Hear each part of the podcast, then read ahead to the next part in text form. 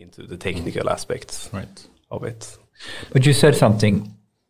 In order to keep up, Yeah, curiosity and, and being on a learning trajectory is almost fundamental. yes, So, and that is not that is something that is sort of an indirect capability that is not Yeah. really in your CV.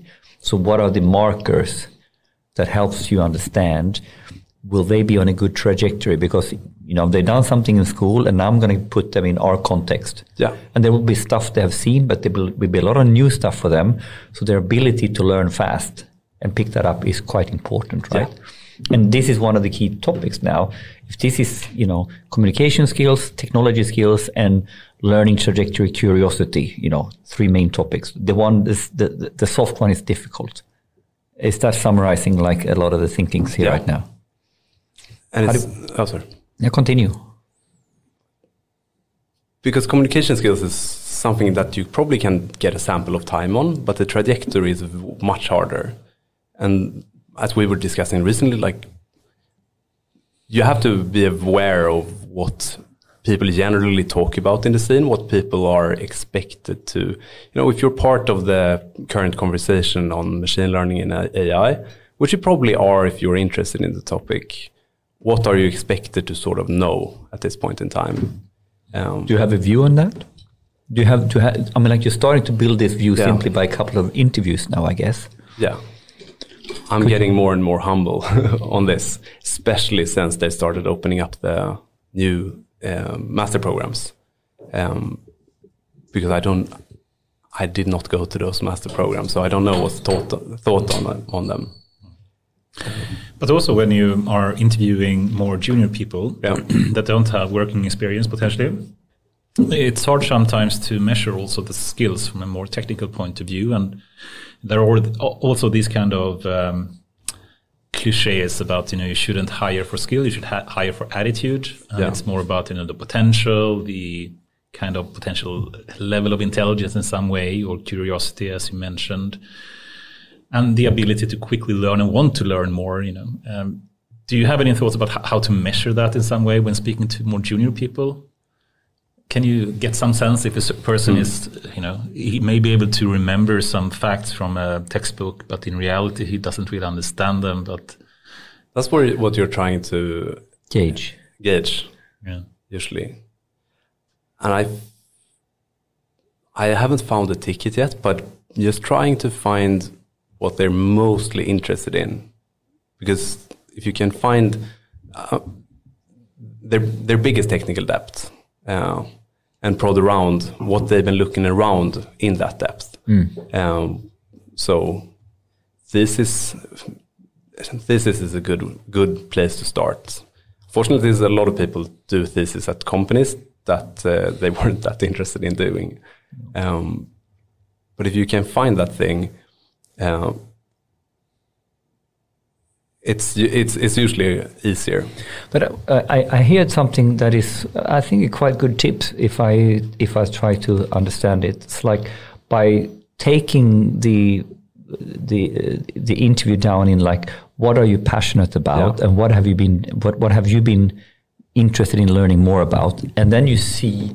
Do they light up? How do they respond to that question? Is it a shallow answer, or do, hmm. do they love and go down a rabbit hole? And can you then in, in a way you get you're gauging how they are responding to that question in what way you know how they how they respond to i guess that's what you're doing Yeah. to some degree right and doing which we of course have been doing doing interview not in person makes it really hard because mean what you- physically meet mean them, physically yeah. meet them yeah. because i mean the just getting to a comfortable space. You have to always uh, interview where everyone should be at a comfortable space. Yeah. 'Cause otherwise they're not going to open up. Yeah. I, mean, I think you know, especially for, for me, you know, these days, I'm, I'm uh, during my current you know position, and, and when we do interviews, you know, we have a lot of focus on the psychology side of things, and we have professional psychologists that speak and and, and do a lot of other thinking. And I must say, I, I think these aspects are normally not uh, taken in con- consideration uh, enough, and I think these aspects is, is really interesting. So I have at least in, in recent time become very much more interested in the soft sides, the soft skills that people have. Um, and, and, and that is, I think, super important to actually have a person that is not only knowledgeable but also can work together in a team and be a contributor to, to a positive and you know constructive atmosphere in some way. Is that something you think about, like the, the more attitude and, and the more you know, psychology side of the personality that people may have? Of course, I, I think about that, but fortunately, that's it's not my that's not the kind of interviews that I've been focused. Yeah, because you, you, you have in the interview process there are several different interviews. Yeah. And there are other people who have been sort of focusing on those dimensions. yeah. Yeah. Cool. But you're hiring for a number of interns then. Do you have any specific projects in, in mind already in Schibsted? What they will work, work, with- work with? So last summer we hired in, uh, interns to do a really interesting transfer learning task. Yeah. Um, I don't know what we will do. We're probably focusing more on doing data engineering Yeah. tasks this summer, um, which poses sort of a more bigger challenges because it's harder make, maybe to make a data engineering task self um, coherent. Well, we haven't set, set up the task to do yet. Um, So let me put you on the spot now and imagine someone try. listening on this and uh, they are eager to get an internship at Schibsted. yeah. Um, why should they do that? How, how would you pitch, you know, why they should apply for an internship position at Schibsted right now? I mean, as an employee, it's sort of a it's a pretty special vibe at Schibsted. People are re- really nice, um, and there's this sort of humble nerd attitude going around. This is this is maybe not our official, uh, but this is my. I like a humble nerd. That's really that's awesome. my- I think that is two of the most po- positive attributes you can have. So, and we had a lot of of uh, people that entered our teams as an intern, um, and other people that have started and gone gone away to do big, big and good things. Um, so I think it's a very good place to learn. So, th- so bottom line, the proof is in the pudding. Interns in Schibsted, does they do pretty well? Yeah. So it's a good place to start your career. I think so. And they obviously have very talented people like yourself, Egil Martinsson. And uh, the we're very, very welcome here for one. Very pleased to have you. Um, we we know each other for a number of years. I'm not really sure from when, but I guess it's from Stockholm AI or some meetup groups. I think it's actually earlier than that. yeah. I know that you have been very active in meetups. Yeah. Uh, I don't know if you, I mean, this was early in maybe even 2012, 20. Really? Could be. You, I remember you organized meetups for Stockholm, no, for ML uh, Stockholm. ML Stockholm. Right. And that was one of the first times where I had been, you know, sort of isolated, not meeting a lot of machine learning people. Everybody was talking about the same thing. Yeah, so yeah. that was a big thing. Oh, cool. uh, So for you, you, you, you felt this, uh, I'm in my bubble and I feel very alone Yeah. in my skills in my company. And here is an ML Stockholm going on. And you Yeah. met people who you could talk to. Two, 2012. I think it was, can it be that early or Yeah, it could be, 2013, absolutely. 14, Yeah, I mean, for sure. something like that. It- And uh, we have a lot of, I think, common people in, in mind here, like Lars, Lars uh, Sjösund. Oh, yeah. You know him, and Mikael Huss, I guess, as well, and uh, Anders Huss, I, Yeah. I guess, and Carl Thomé, I guess, you know, as well. Ah, there's a lot of people. I think the actual sphere network here in like the AI scene in Stockholm, I think most people know, and I think a large extent to Stockholm AI and, and these kind of meetups as well that we have, right? yeah, it's, um, I don't, I don't know why it's sort of happened because I know that it, it hasn't happened that, it didn't happen that early in other cities, uh, is w- what I've heard. But there was a very small dance group where people were very playful. Uh, you know, I can't mention everybody, but you know, like uh, we organized hacks together, uh, and there was people running that weekly. And was it Anton Osegeir, yeah. Leonmark, and Jim, and people were where we would just meet up at Starbucks, hack away, sit and talk, um, and then around that, there has been forming a group of people that. Yeah, uh, were we all, or were you all uh, titled data scientists in 2012-13? I think, or did you? I have a- was at least. Is that you know because I remember this from you know when we started Update Innovation Summit and all this, and this is fairly new in Sweden mm. to have the data scientist. Mm. What is a data scientist? I think I was called AI engineer in Campania at that time. or That- oh, that's super. That now it's you, gone full circle, Anders. You've gone Yeah. full circle. What is I know. cool, right? I think I was titled bachelor student in. oh, that. You're too old. oh, good one. But we also met up recently yeah. in Schibsted as well. So we had the you are starting a new AI forum or what oh, was Oh, it yeah. called? Yeah. yeah. So, I mean, at Schibsted, maybe I'm not going to go into into deeply, but we're a lot of data scientists and a lot of machine learning engineers. So we have always had this sort of, you know, f- now a Nordic initiative, but it's been like a global initiative before where we just meet up and share experiences. And now we're starting this AI forum, which is we're trying to I think monthly, monthly or bi-monthly have invite external speakers, and hopefully we're going to meet up together soon as well. Within the Schibsted Yeah. sphere. Uh, yeah, and uh, recently we had this um, amazing speaker. Um, Yeah. Yeah, So yeah. I, I was honored to be a speaker there. Yeah. So that was really fun. You got, you got And, uh, into the inside. yes. Cool. Yeah, Very cool. it was very nice. and received a very nice present, I must say. So thank you very much for that. It was a pleasure to be there and really awesome questions. I think the, the energy and the you know, knowledge, the level of knowledge you have there is it's really great. We were happy to have you. Um, lots of discussion afterwards as well.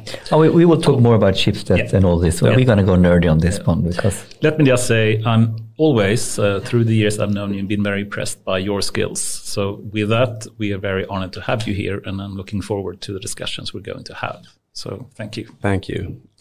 Cool. With that, perhaps we should start just to describe a bit more who Egil Martinsson is. How would you describe yourself? Um, like uh, professionally, I guess I've been driven by focusing on boring problems with fun methods.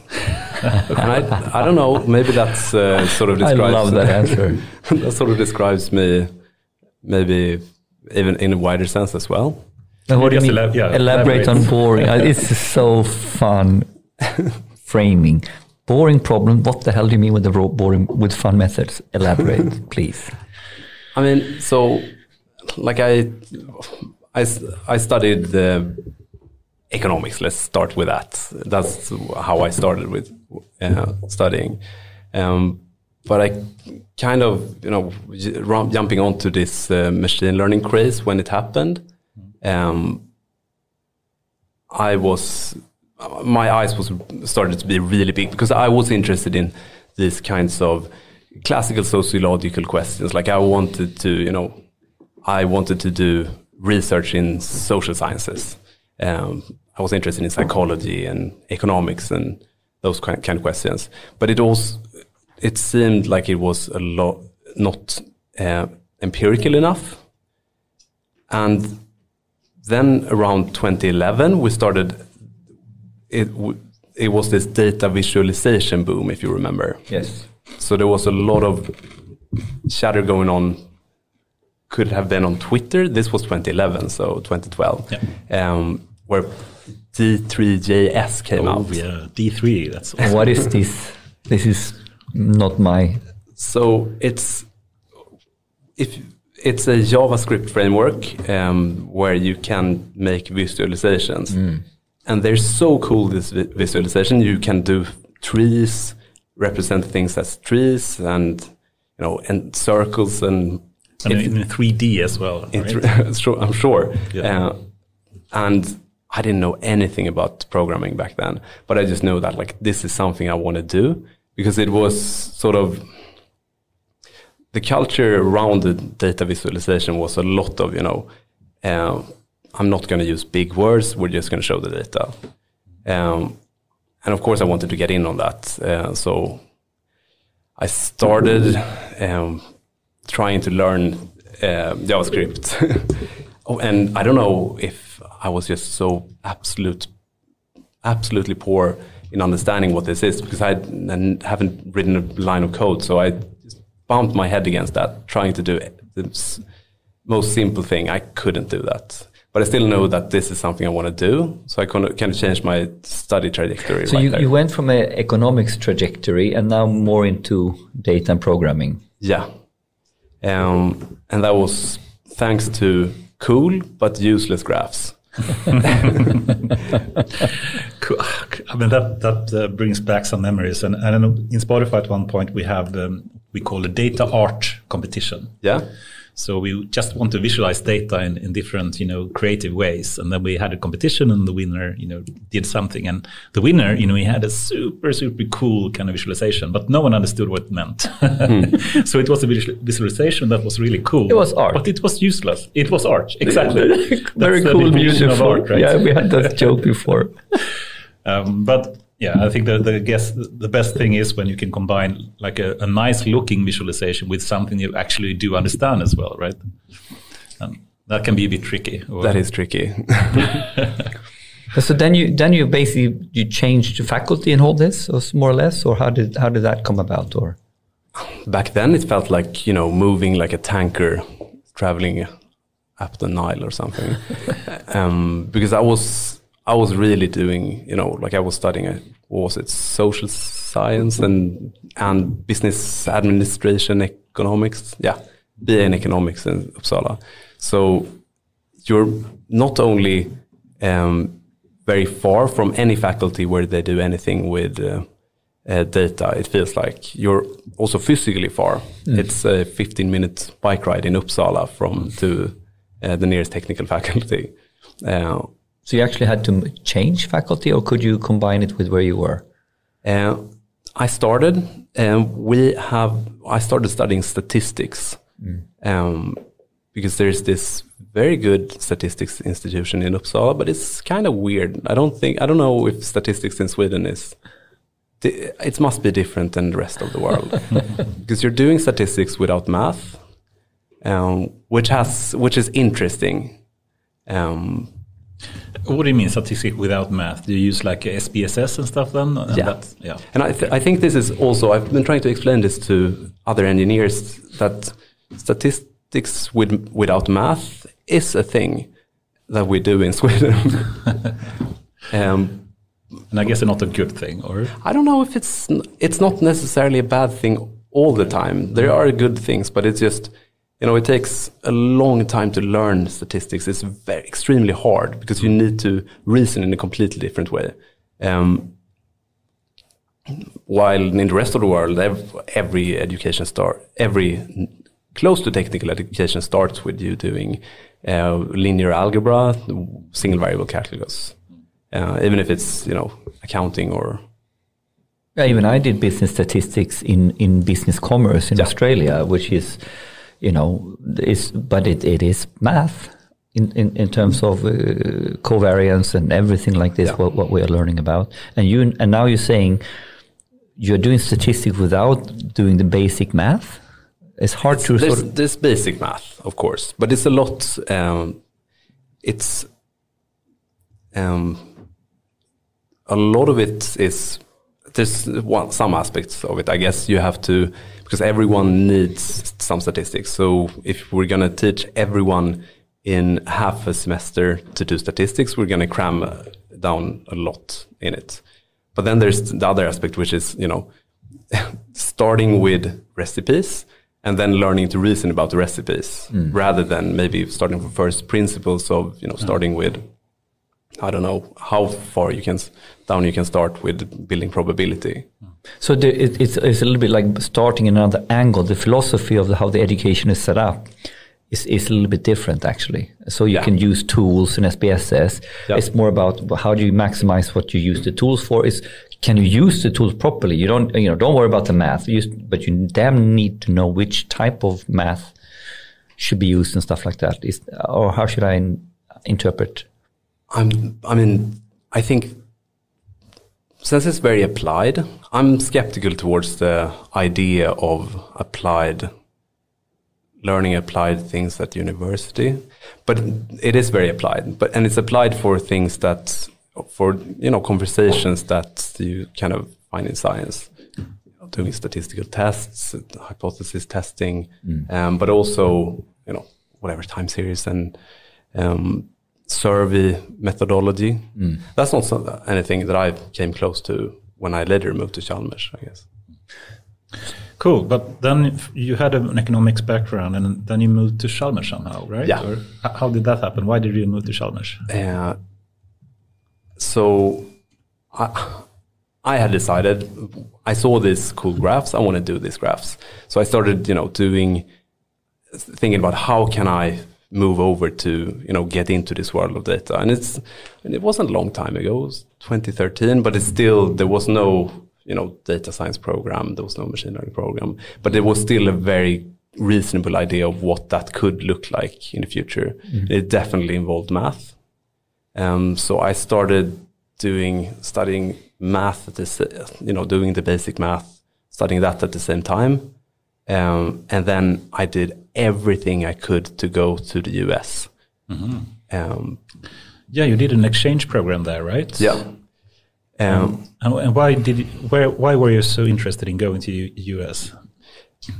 I mean, this, this was almost religious at that point, and that was that. Okay, so all these institutions they don't speak to each other. You know, most engineers don't know that there's statistics without math. Most, uh, you know, people in uh, that was studying what, what I was studying didn't even know about most of the concepts that you're dealing with in engineering. Like they're so far away from each other. Um, while in the US, um, you take a lot of courses. You're forced to take a lot of small courses. That's really how it is in engineering programs as well. You take small courses and you're allowed to shift.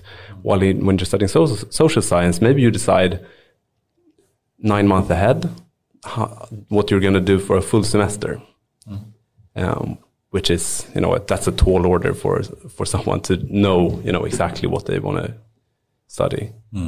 Um, so I wanted to go there to be able to just learn a lot, do a lot of things at the same time. That's not necessarily related. What do you think about the US educational system in general compared to the Swedish one? I'm sure there's statistics for this, but my theory is that we have they produce less.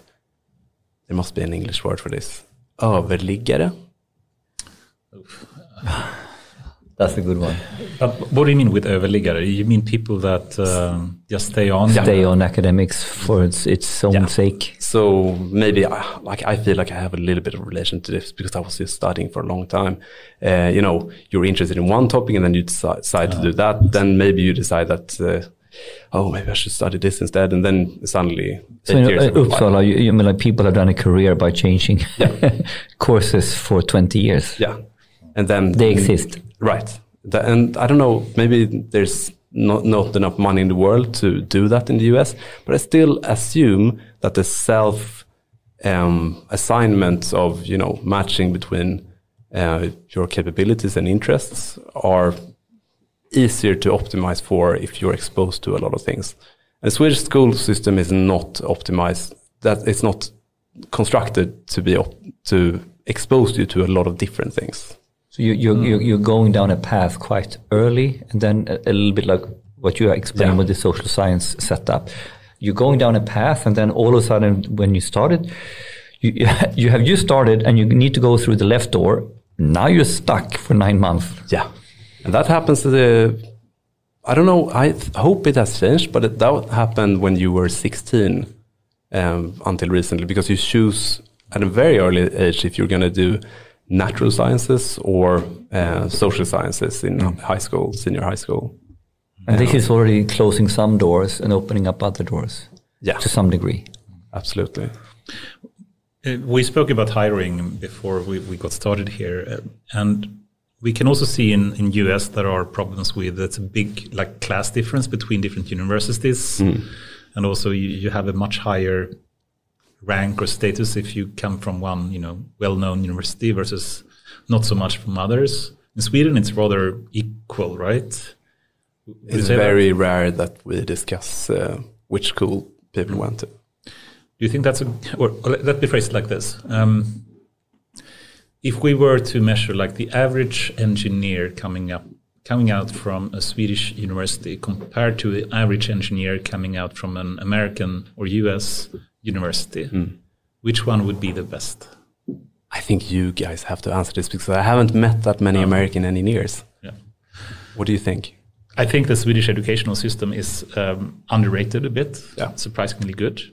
We just need to keep, keep the good people in, in Sweden and Europe. You know that that's the big problem. So they the big tech giants, especially, you know, they eat up and do a brain drain from Sweden to to the big tech giants. But we do get surprisingly good people, I think, out of the Swedish educational system, and it's one of the strengths, in my view, in Sweden. So do you- yeah, sorry. I couldn't tell you. I, I don't have any data. I don't- have any background. So, would you would you argue that there's differences or fairly homogeneous Sweden overall? I mean, like, or it does it really matter? I have my subjective views. of Linköping which- is best, Yes, of course.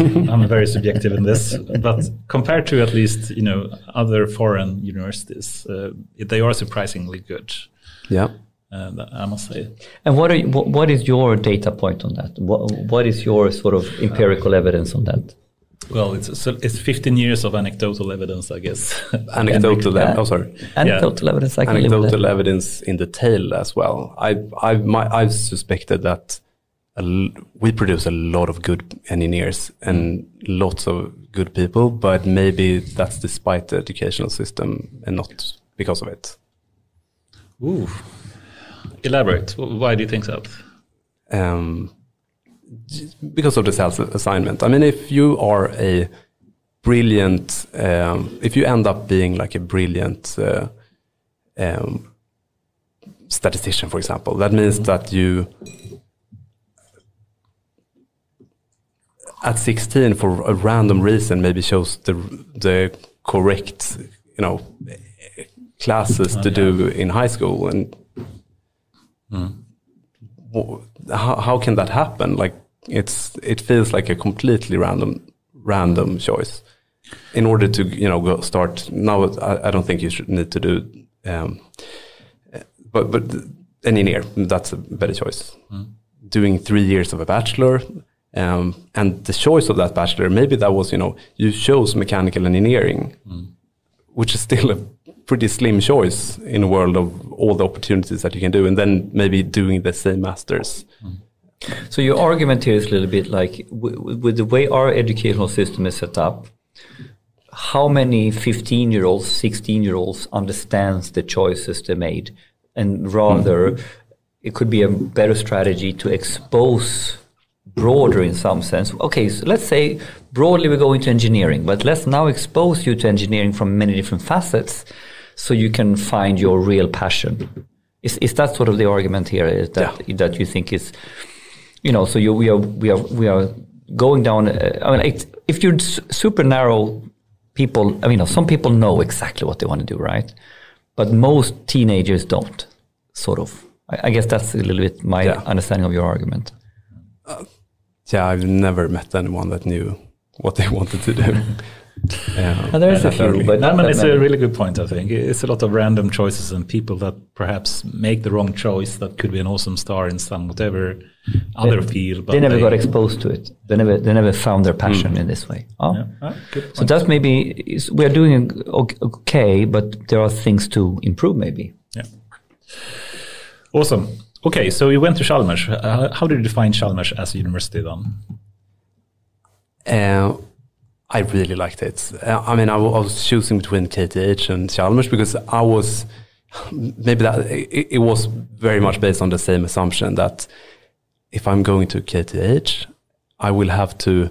I'm going to be stuck in this loop where I need to decide exactly what I'm going to do in nine months before, and then I'm going to take those courses. Maybe that were poorly assigned.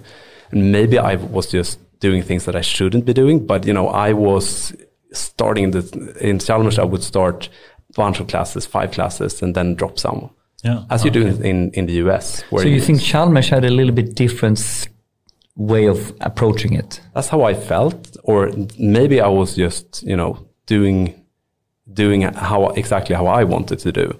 Um, but I assume that that that there was more. I felt like there was a lot of freedom at Chalmers to do um, a little bit more what you wanted to. Um, That's super cool. Cool. And you graduated. What was the degree you got in Chalmers? I didn't get a degree. Oh no, sorry. I didn't know. Uh, so I, in the end, I think there, I have too much high school points, but I did not take the ordinary differential lin, uh, ordinary differential equations one right. because I Skip was uh, I was struck by hubris and thought I could you know tag that off just uh, without taking the classes and doing a bunch of other classes Right. at the same time. I couldn't I couldn't do that. You're an Elon Musk kind of person, I think. you know. So you did you did a lot of stuff, and then in the end, when when it came down, it was like one of the early classes was like, nope, we haven't done this. Uh, yeah, I focus on the other classes. it it was a wrong choice, but it hasn't hurt me that much yet um, to not uh, to not get a degree. Yeah, cool. And then what happened after university? What did you start doing then? I mean, it's at university, um, like for my master program, I had this idea of doing. Um, it was a pretty simple idea, but I thought like this could be this could be something interesting uh, to work on. Uh, so it's, I did a master thesis building a model, uh, and then I just continued working on that. A model? You mean an AI model in some way? a machine learning model. yes. For what? Um, so it was the simple idea is really. I mean, I, I'd learned, I'd studied classical statistics in in my bachelor's thesis, and then um, I saw an opportunity to use one of these old boring models, survival analysis, and kind of mend, try to see can I mend this uh, for a particular class of problems, which is really you're trying to predict events. Um, and then try to reformulate the idea of predicting events as predicting the time to an event. Um, because we're getting a, some kind of nice tricks to that um, by using the formulation that's been around for 100 years or something. Um, but it's really, oh, sorry. So, so what was your thesis topic then? If you were to just take the title, for example. Okay. Uh, VTTI, uh, Viable Time to Event Recurrent Neural Networks. Um, So the setup is simple. You have any task that is uh, that is occurring where the data is coming to you as a stream of events. Um, I think, I think Yeah. you should mention the application as well because Oh, it's. I think it's, it's one of the core things that you have focused on a okay. lot, right? Yeah. Uh, so I did an internship at uh, Tictail, uh, and we were building a churn model. Right. Um, and shard model means what? Uh, churn means you're trying to predict uh, if a customer is about to drop off. Yeah.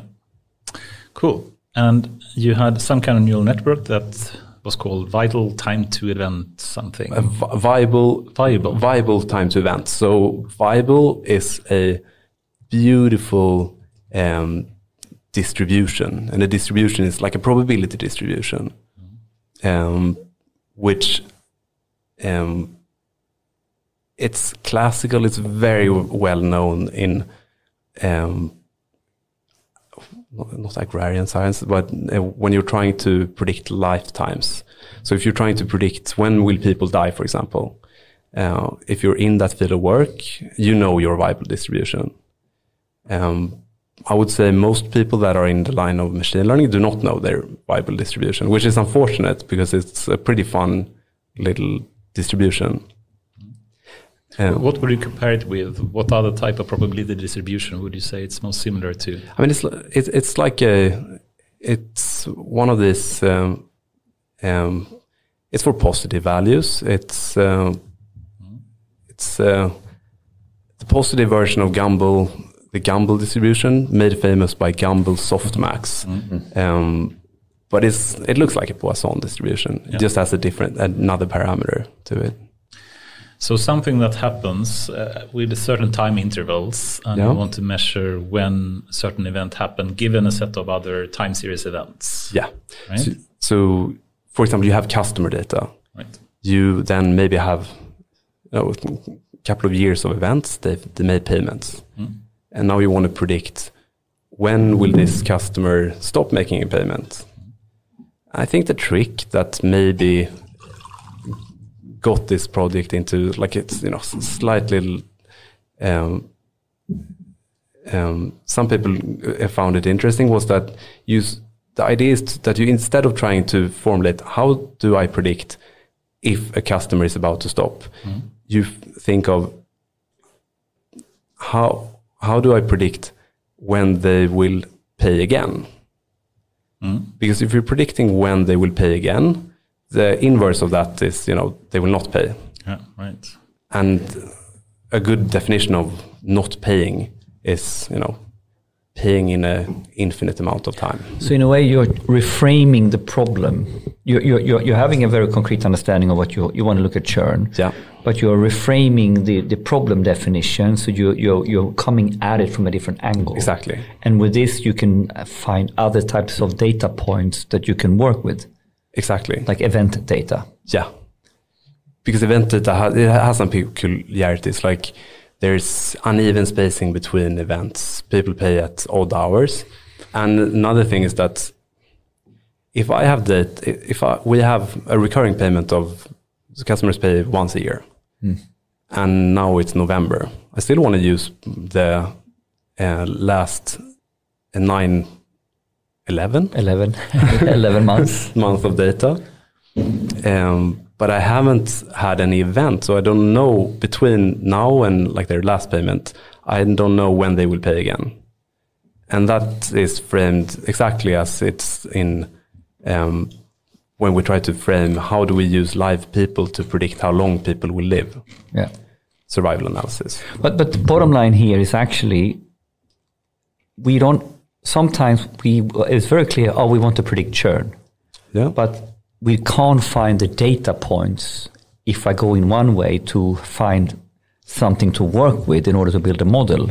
So here is a little bit like, well, I have this data. What if I go another way then? Can I actually come to a result based on the actual data points that are available, like payment event data? Yeah. So it's a little bit like, okay, this is a really hard problem to solve, but it's because we've been looking at the wrong angle at it. If we look at the other angle, we have data. Yeah, it's and it's maybe one of these things where we have a very clear conception of what it means to be a churn user, but when we're trying to actually materialize that into a reasonable query, we it it gets extremely arbitrary. Um, Mm. I mean, cool. I mean, it's also related to, to I guess, forecasting type of models and, and whatnot. But if you were to just describe, you know, what was the main contribution of the thesis work? How would you try to describe this is what we came up with and how it works? it's really there's survival analysis, there's recurrent neural networks, there's deep learning. Match them together. it will work That exactly was as you very, expected. very nicely, concisely described, I think. So you took So- two fundamental types of methodologies, or, or you know, Yeah, and then we let's mash them up. yeah, Let's do something, and it performed like you, it should. yes. So it was a good result. I think it, it's it's a in, I found it interesting as an interesting result. Um, I found some some things interesting that we when we uh, looked into this later, which is okay. So imagine if we have a model where we're trying to predict what's the probability that a user will do something in 30 days, and we train a neural network on that, or we train any model.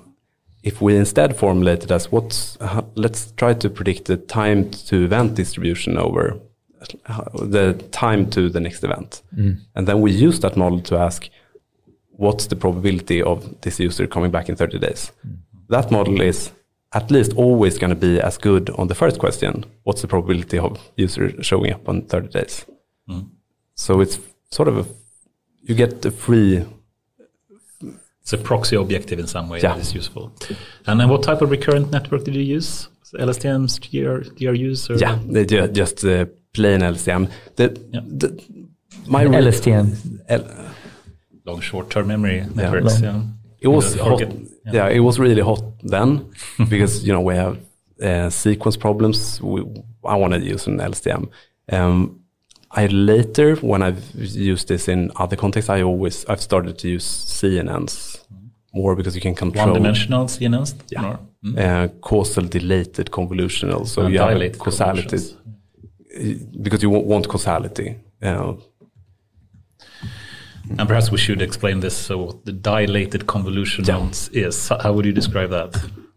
I th- I think you have probably worked more with speech. I haven't done that, but dilation that is you have one layer which is um, I think so, okay. So dilation is um, that you sort of you, CNN is a moving window. Um, the steps between the, the the steps between every point that you look at that's dilation, right? I mean, I think you can explain it simpler. I mean, normally CNN is just a filter that looks at X number of time steps that are next to each other. Dilation, you basically skip every second or every third or something, and you have dilation between Oh, yeah.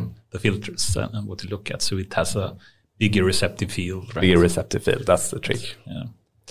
And it's very common in, in speech uh, analysis, for example, And, and wha- wha- WaveNet and uh, yeah. why why do you want to did why why do you why why is dilation? Uh, do you have a bigger receptive field? So yeah, you can have a longer time interval that you can, you know, get data from. So you Yeah. you can understand from not three data points or time events, not five, but even longer. So the bigger dilations you have, the longer time period back you can look at, basically. So you have then a broader yeah sample, so to speak. Yeah. Cool.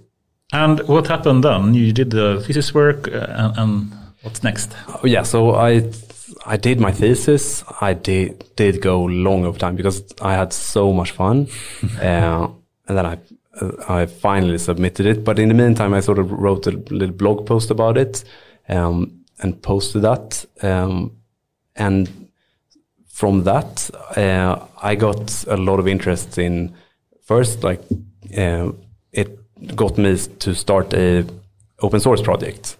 Um, and that spawned some leads to start working as a consultant, um, which I did um, for about six months first, and then oh sorry, um, and then Lars Lowe Sjösund um, had is he knows a lot about Korea, so of course he's following TensorFlow Korea Facebook group. uh, and what I was doing then, I was really just working as a consultant to finance because I want, I felt like I hadn't explored this topic that I was working on, which was really loss functions for survival analysis. Um, so I was financing, playing around with that. Um, but then Lars Sjösund uh, told me that there's a camp in Korea where you go to an island uh, for a month. You're sponsored by TensorFlow. Uh, you get free GPU credits, and you're going to sit with a, a, bunch of people and work on your open source project or whatever project you want to have um, with uh, mentors. And so, of course, I, I jumped on that opportunity. Super cool. Um, And that was the what is for was it for a company as well or was it? Uh, so that was it was TensorFlow ML no TensorFlow ML Jeju camp so there's a company called Kakao in in Korea um, which is I don't know they do it's basically WhatsApp.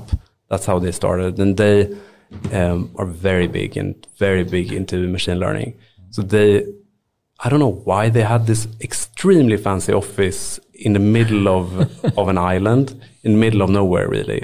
Um, Bond villain stuff.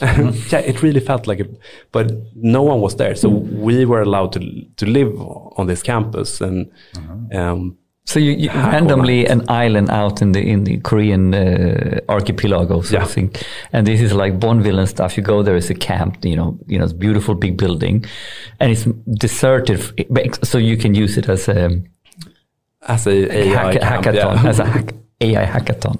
yeah Amazing. that was amazing and, And how, how sounds like ex machina in some way Yeah, but uh, and and people from all over the world, I guess, from all you know. How did you apply? Was it hard to get in? You know, you know. Did you did was there a selection process? Uh, my my head is bubbling. So, because we were looking into um, the selection pro- process was that they had a, a big pool of um, machine learning uh, people from Korea that were uh, signed up as mentors, and then they uh, looked at the applications and decided, do I want to help on this project? Okay, so good match. Yeah. Um, and then if, we were assigned to a mentor, you got to go to the camp. So basically, you then pitched what you wanted to work on, Exactly. and then you were hoping that one of the mentors liked to work on the same topic. Yeah. And I had this pretty poor understanding of of programming and I needed help to, you know, take this idea that I have in my head and in my thesis, uh, help me make this into a, a you know, pip installable Python project, uh, which seemed like super hard at the time.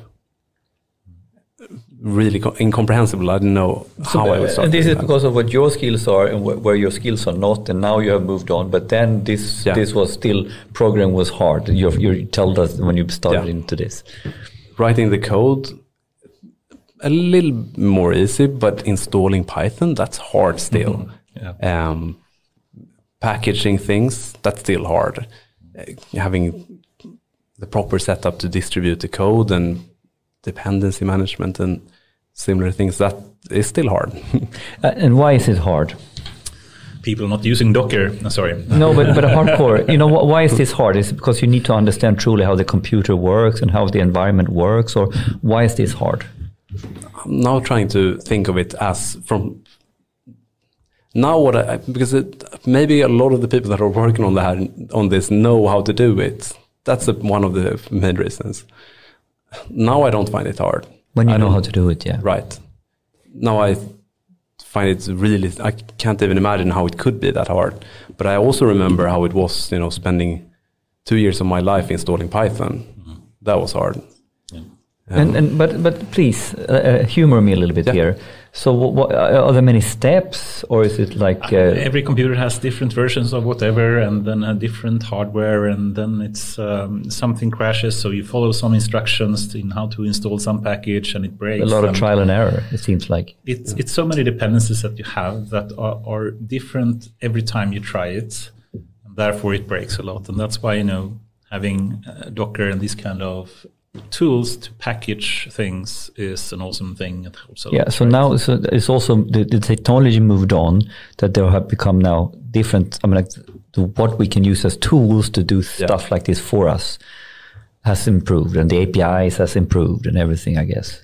It's, in the Python world, I think package management management has improved a lot, and I think that the people that made UPython and Conda have probably helped. You know, They contributed. they a lot. contributed a lot, and it's very simple things that they contributed to just making that you don't need to be an absolute expert and understand that of course your you know compiler version is not linking to the right BLAS library um, so you can't install installing this and that. CUDA and Yeah. whatnot. That's But could, could I could I argue a little bit like in, in, in, in one way it's not hard, but in one way this is all down to experience Yeah. that you've been in all these situations and cracked you know you know butted your head against it, figured it out, and oh, is this what I needed to do? And then this is that type of skill which is very much experience based. Would that be? Yeah, Uh, that's what- partly yes, but also that simply that the level of maturity when it comes to some frameworks is really poor. And um, yeah. Anyway, cool. So you went to this camp, and what happens? What happened next? Um, so I, I was there. We got. I learned a lot of stuff, and it was really cool because I. It was a special time, 2017. A lot of money flowing into deep learning. A lot of uh, hopes. So we. There was a lot of people there. There was people that were, you know, it was a lot of hiring going on. In the end, um, the um, guy that ran the camp um, got a top job at uh, Kakao's compete, comp- competitor, um, um, Naver. Right. Uh, and he asked What me, does Naver oh, do? I think everyone actually knows this company, or at least one of their products, right? Do they? I, I so I wonder if anyone. I, I don't know. Oh, also, they have They, Naver they do Line, right? Line. Oh everyone yeah. knows Line. Do people know? Do they know Line? Do they make Line? I I had think so. no idea about that. I I think so. I'm, may, I may Okay. be wrong, but I, I think so at least. I have to double check that because I, they are. The, yeah, we're googling it. So we, they do everything. They have a, a lot of blog. It's a, very similar to Yahoo, um, but very successful. They have a, uh, a messenger app which is very successful. They have a search engine. They have a blog uh, site, and then they have a lot of machine learning. Uh, they had they started hiring hundreds of deep learning experts. Um, and one of those team, which I started started in, was called Clova, which was they were trying to do a as uh, DeepMind, but in Korea. Um, Uh, In uh, DeepMind in in Korea. in Korea. and so it was focusing on uh, research, and I was um, I was going there for a um, what's it called a residency program. So I was uh, I could continue working on the same question again. And you lived in in Yeah. Seoul or where is it? So I, I, I moved to Seoul, Yeah. uh, and stayed there mostly at the office because it was so much fun. Um, you know, hundred people, everybody super excited about this new field, and we had maybe 200 GPUs at the ready. and if you stayed after 11, you had 200 GPUs on your own because we had them physically. um, This is hacker stuff at work. it was fun. Um, and we focused mainly on publishing an extension of uh, uh, my master thesis, which, which was, you know, let's make this general. Let's uh, So you, you kept you kept working on your core idea. exactly. Wow. Um, so Churn was long gone. We focus now on event modeling in general. Um, because it was very clear from the beginning.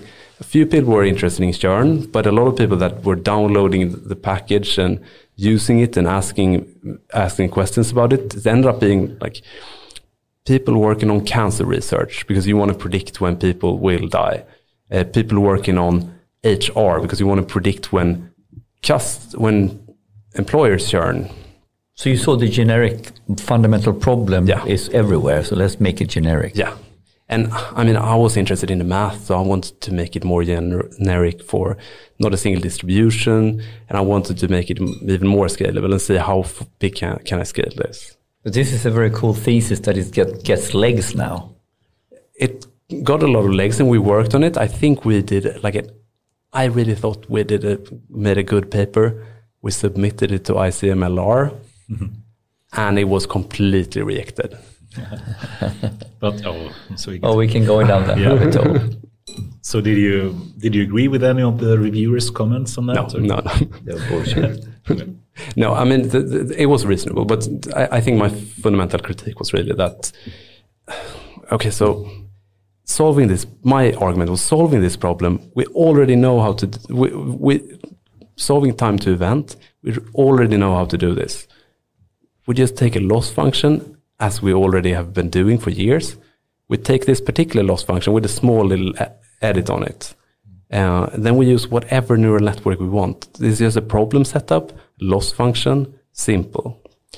But then, you know, the questions comes to, you know, did you compare this with framework X, which is using a, you know, and then they Well, have it was stacked- ICLR, yeah. right? ICLR, I- ICLR. Yeah. It was actually ICML. ICML. oh. ICML. And it's Okay. not ICMLR, it's ah, ICML. ICML, yeah, of course.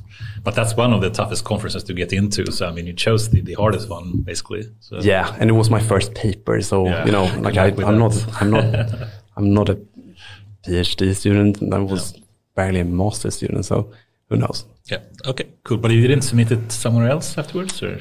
I don't remember if we submitted to somewhere else. You know, I got back from Korea.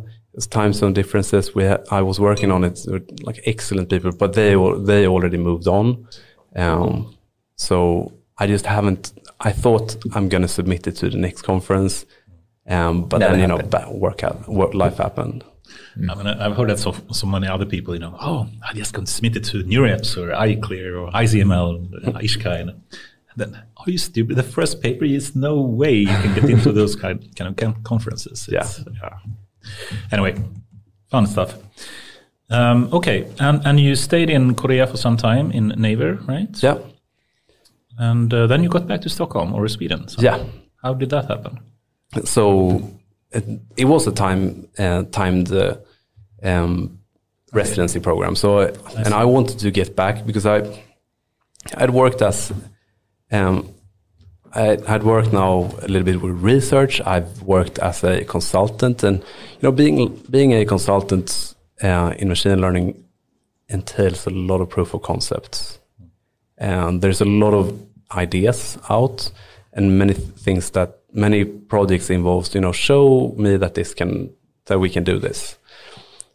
To which my uh, argument is usually, um, well, you need you know the whole there, this there's going to be value in this but the value is that because in order to do this you will need a whole data team uh, and you need to understand the data and in order to run this you probably also need people that understand the data and the infrastructure to run this and the side effect of that is that you're going to have you know what a data infrastructure you're going to have people that can do analytics for you um, but this is going to cost a lot to do. And this is the classical uh, angle of the prototype graveyard that you go in and you do a POC and it can never survive because they haven't understood the full topic. And then we go in the other direction.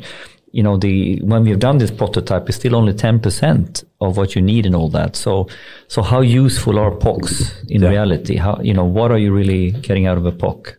I know you like to prove value first to get going, and and and there's value to that. Uh, there's merit to that argument, but uh, to prove and fail fast. Yes. But the problem is, in my opinion, is not that you do a fail fast approach. The problem is that you haven't set up a trajectory where basically we are going down a funnel for a unicorn idea now and we fail fast with the POC. Hmm. The, the problem is we define the POC as the game, right? And then they haven't really thought clearly what I happens. the problem is they don't understand the level of difficulty between uh, creating a POC and actually doing a full product, right? And, and what you need, the, the extent, and like it's 10x, or if not more, amount of work to actually have a deployable product compared to building a POC. Would you agree?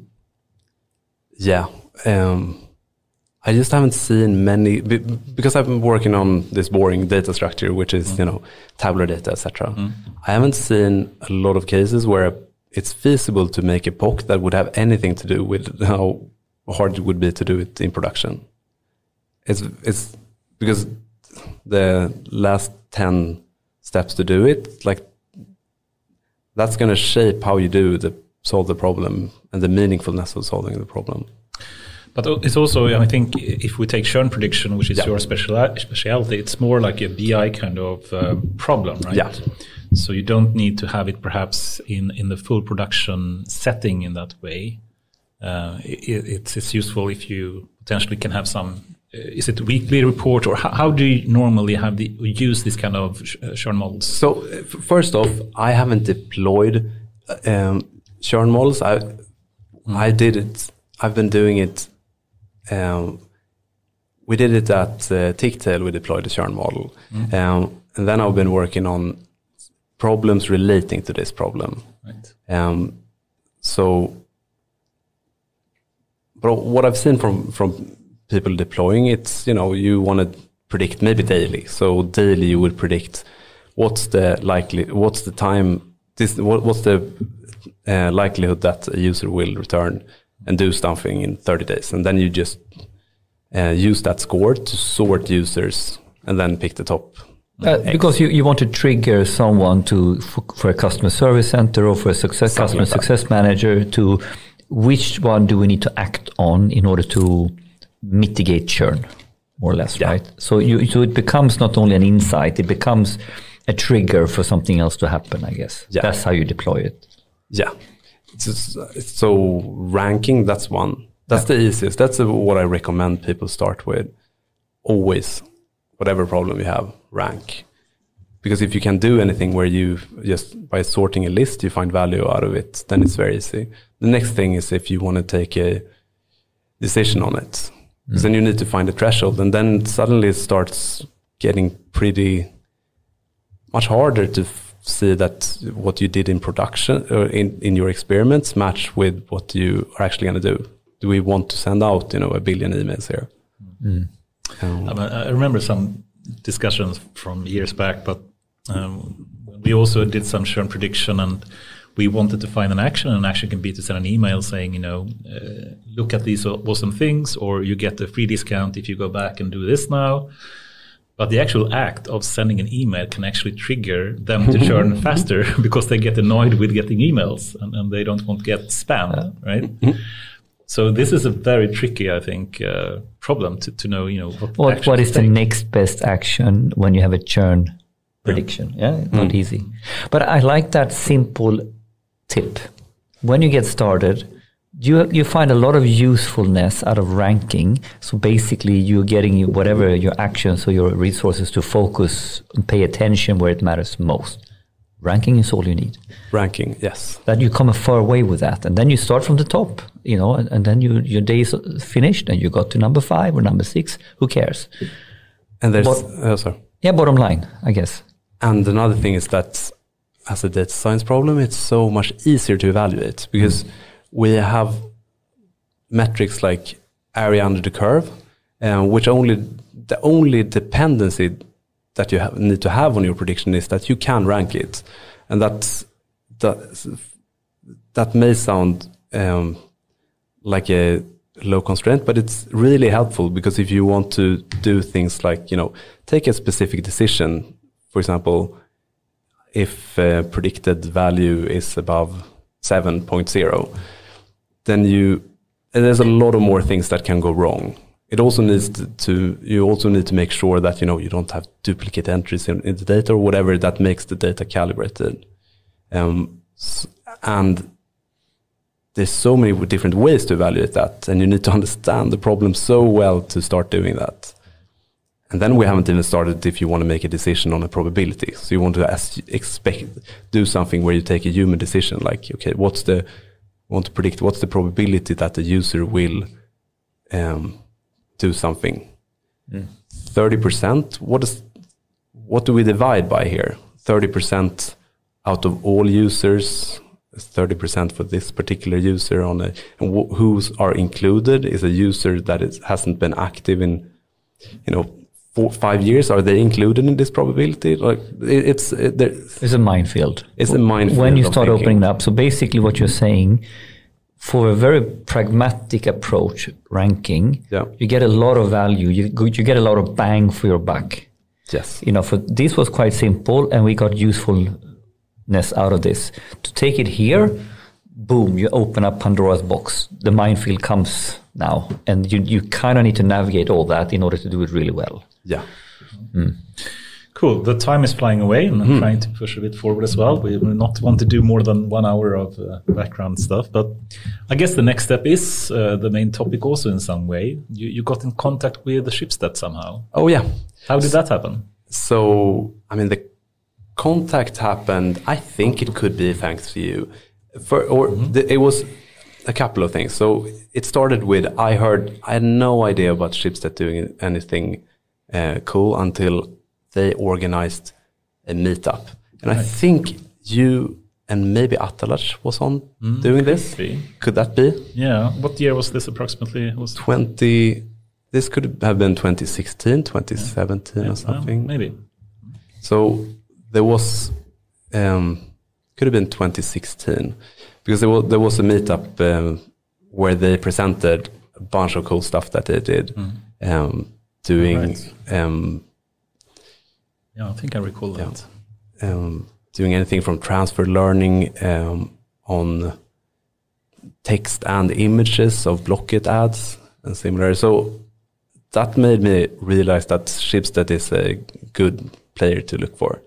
Um, and then we, I found an ad on uh, Stockholm AI website because they have a job board which I can really recommend.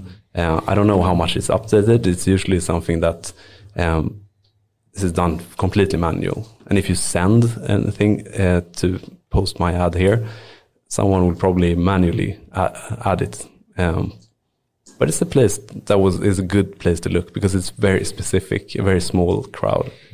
Um, so that's They how I found it. Uh, some of the best AI people, I think, in Stockholm at least. Hope so. right? Yeah. Cool.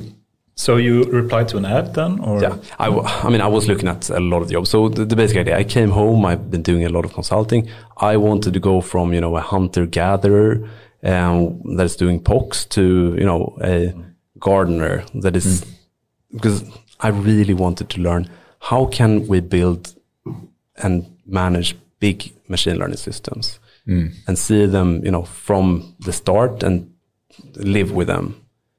See them actually make some use as well? Yes. Right. Production makes sense. Production. and improving in production.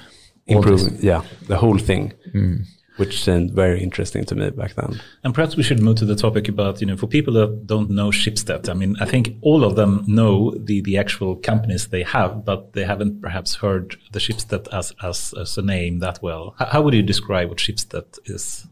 i mean we're a um, i don't know if we call ourselves a media company anymore but we are a big company that is uh, a ecosystem of brands. Uh, so we have a lot of um, classical publishers. In sweden we have aftonbladet svenska dagbladet and probably more and then we are in big on classifieds so uh, companies like blocket and in Nor- norway finn. Uh, and up until recently, we um, cloned Blocket to the rest of the world, which is now spin, been spinned off as a, its own company. So there's Blocket uh, variants all over the world right now. Yeah. But there is one in Russia as, as well, if I remember. But that was Yeah. not owned by you, I think. I think, I think someone copied it without your knowledge in some way and launched. Oh, I, d- I do not know about this, but where, there's there's um, there's uh, these classified sites all over the place, which is pretty interesting. But they actually have exactly the same type of like map on the front page, and it's Hmm. it's clearly copied. And uh, yeah, it's fun to see. That's They- interesting. I didn't yeah, know like- Yeah, but but actually, what but the way Blocket did it anyway within Schibsted is basically uh, successful, proven Blocket and Finn, and then now we go to France, and we do the France version of Blocket, and then the, the base code is the same, you know, or or is this a branch off of the original code, or is I it actually don't. I haven't. I've been. I don't know if I've been fortunate enough. I haven't worked on that. This was actually just before I started. Um, all of this happened, but it was you know explosion of different companies going all over the world. Um, so that was an interesting. We had com- uh, offices everywhere. Um, And how is it organized? I mean, you have all these brands now, um, but you can also think about some kind of centralized part, and then Yeah. how much of like AI and, and data engineering is happening in the brands, and how much in the centralized organization. so I've been part of the central organization all the time. So I, s- um, and I think almost all of our brands has data scientists. Um, so most things that happen in Schibsted are happening on the brands, almost all of it. What do you mean? It, the most work is being done in the brands itself, not in the centralized part. Uh, yes. Okay. So, um, you know, all companies have brilliant scientists working on their own problems, Yeah. um, but then we solve a subset of problems in, centrally, and we're also focusing on you know making it easier for the brands to uh, get value from their data. So, so this is this week is going to be interesting around around the infrastructure. Have you been able to find like a distributed architecture or something like that that allows everybody in Schibsted to be their brand and their domain, but then reuse infra self-service? Is that what you talk? You know, do you have a shared infra or how does that work? We try. We try um, different ways. We've been trying different ways uh, um, and different setups, and that has worked with varying uh, varying success. So sometimes, uh, if if I take one brand, Aftonbladet, Yeah. th- they might have their own stack fully, and then or everybody has a subset of Schibsted, or is it very, you know, the legacy has there's a story in, each of these brands, I guess. So the nice part of, of being a Schibsted is, you know, we have a central team that will help you with IT, help you with setting up um, things like that, and then we can have then if if Aftonbladet would want to set up a Kubernetes cluster, then we have experts uh, that can do that. Uh, then we have you know experts handling deals with uh, with uh, cloud compute uh, and security. So there's resources all the time to help brands. Um, But, uh, but would you? This is very interesting. Would you argue that this is sort of a servant organization in the in the Schibsted organization, and the brands come and get for it? I mean, like I, I've- I've seen this in you know in different companies how you try to push out the central IT organization in some this is some ways, and and other other ones like no, our, our brands are too strong. We can't tell them what to do. We can use only serve them. How would you how would you frame the Schibsted uh, relationship to the brands? I actually do not know. I've more, I'm, and I wouldn't be the best person to say because I'm in the central organization as well. Yeah. Um, So, so if I let's, let's zoom in on your part, do you get sort of problems to work on, or how does it work? What do you do? so we, um, I work in an organization where we have a lot of media companies. So we, um, then the question is, how do we track, do tracking? We built our own tracking in house um, to, and that gives us a lot of control over privacy, you know, over how we distribute data and how we can deal with the data. And that we also do our own targeting solutions, um, which is helping us minimize um, how much data get exposed to third parties. Um, and I'm working on that. So I get click events from all brands, almost all brands. Uh, and then we build models uh, to extract uh, and infer different properties and that we can use for targeting and uh, use for analytics and uh, services as well. When you say targeting, is it for ads? That Yes. is? Yeah. And and can you just describe more for, for people not into the the whole uh, you know ad business? So so you get click events, and in some way you want to target ads. Uh, do you do segmentation, or what type of work do you do to do the targeting? So it, it could be easy things. Um, maybe you we want to target on people that has been interested in sports, for example. Then you need to uh, get tracking data for who has visited sites that we have tagged with sport. Right. Um, Sites or pages in Aftonbladet or what? Or Yeah. um, and aggregate that data across different sites. Right. And that may sound like something that is very easy, but then you suddenly end up with a lot of companies, and then we have different countries. So, and as I said, we want to, you know, we're very careful how we collect and aggregate data across different controllers, uh, countries, um, and then you also have the privacy concerns that we only use 30 days of data Oh, interesting. which is I don't think a lot of people know this, but what happened um, is only uh, will only be leading to targeting for 30 days. And you don't aggregate in any way. If you want to have like you know yearly kind of patterns in some way, you must have some aggregated data at least. So- yeah, so aggregation then then we're and analytics purposes that's uh, that's a different thing. Yeah. Okay. Um, But but operational data is kept for 30 days, basically. we we build our models based on that. Yeah. So the causality between what you do um, and what you're targeted on Mm. is based on 30 days of data. Mm. It's actually less than that, but that's uh, And That's that's, for, limit. mainly for privacy purposes. Or that's only for privacy purposes. yeah, from a data science point, point of view, you want to have as much as, as you can, Yeah. I guess. But yeah, I mean, nice. No, this is really nice that you're taking this seriously and you're finding ways to work with it, because it- it's just you know it it becomes ridiculous when you when you when you you don't do anything either, right? Mm. So finding a good balance and and and finding how to do it, which is relevant, and and um, I think it's good, really good. I'm not sure how much you're allowed to, to say about this, but can you mention some of the tech stack you're using in the centralized department to do the tracking? And uh, just are you using some cloud? Or are you using some special uh, services there? Or can you? Mention I don't some? know much about tracking. I can't say much about the tr- tracking Yeah. itself, but it, um, I can say a lot about what we do when an event from a, a device is sent, and we can build models on it. Yeah, please. Um, so we get this, you know, billions of events, um, And it's billions per day or per what? billions per day, I think. Yeah. Um, and you know, um, and then we, and that's basically gonna you can consider it as a as a JSON, um, but then we um, munch that into Parquet format, um, and we aggregate it. So And just for um, people's curiosity, Parquet is this kind of column-based, you know, big data format. Yeah. It's uh, one of the popular ones, right?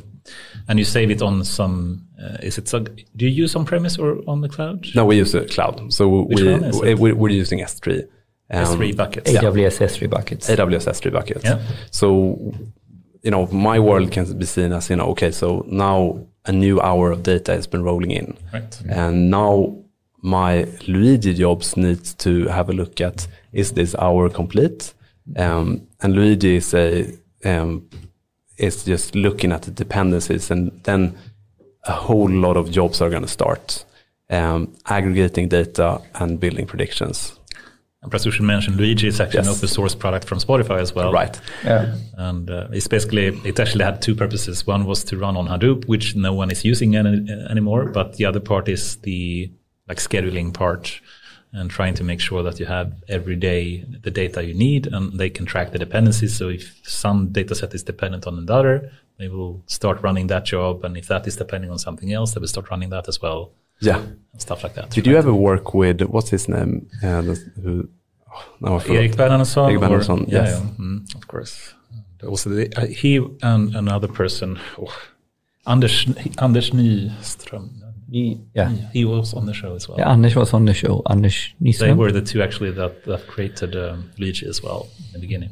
They, they built it even, right? Or they were Yeah. really it's, I mean, as an open source uh, for their own purposes to figure. Yeah, in the beginning, yeah, but then it scaled. Then it to took huge, yeah. got legs. Yes. Ah, and cool. Also, Yeah. that- that's awesome. So, So- I think Twitter uses Luigi and so many Yeah. others. So Yeah, it's it's- kind of cool to see. There's so much and so little happening in that space. There's, I've seen so many new pro- projects that seem to be um, trying to solve the problems that Luigi is trying to solve, um, which to me it really looks like a Luigi clone. like digging really deep into Luigi, in the end, I feel like a lot of the stuff that I've been having pains with from Luigi is problems that I created by not understanding Luigi. I think a lot of complaints in Luigi has been they use a lot of Python magics that's happened underneath that's seen. So it's not like really you get surprised that stuff happens without explicitly like writing code for it in some way. That's, that's, that's Hmm. I need to look complaint. for that because This maybe that's magic. The, yeah, I mean, magic is, is a bad thing. I think in, in Yeah, the world of I programming, uh, This magic this, is this piece scheduling, you want to be in control. I mean, there are a lot of these kind of things you can do that triggers without you actually writing code for it, and, and it can. It, the code looks nice because it's very short and brief, but in reality, you don't understand what happens underneath. So it's better to be explicit, I think, than implicit in some. in that sense. And wh- when you say happens underneath, what does that mean? Uh, Like if the, the code is right, but it's calling on something else. Yeah, I mean, there have these kind of double uh, underscore or double underscore methods in Python that get called, you know, without you knowing it uh, sometimes, and these can be abused, I think, to an extent that makes it, you know, hard to understand. what's Hard really to happening. follow what actually happened. Yeah, so it's magical. It happens without you knowing it in some way. So, but but if you know deeply how Luigi is built, you would know this. Yes. But then you then you're really deep into it. Yeah, Can you go and have a look in that? yeah, Understand? you, you yeah. can go It's to the everything is Python. open source. Yeah. that's the good part. But then again, it's also the thing. Whenever you want things to happen concurrently at the same time, y- it there will be magic because you can't really follow the logic linearly. No. Um, Paral- the, paral- yeah. the parallelism s- s- looks magic to the sequential uh, uh, human brain. yeah, and I think that, that that could be you know so our setup we have hours of data so now we have new hour data. Then Luigi is going to look for did the aggregated events per hour complete and did the aggregation per day complete. Um, and if they did, now we're launching a Spark job. If they didn't, uh, now we're launching a Spark job to aggregate that data. Mm. And there's going to be one Spark job for Finland, one for Sweden, one for Norway. Um, and this was just, you know, one stage. Maybe we have 20 pipelines or so, three countries, and we have a dev, pre, and pro environment. Yeah. Um, and then maybe we're aggregating in other dimensions. So we will definitely aggregate per hour, day, and then per look back, which is, you know, now we want to aggregate on the past 25 days of data.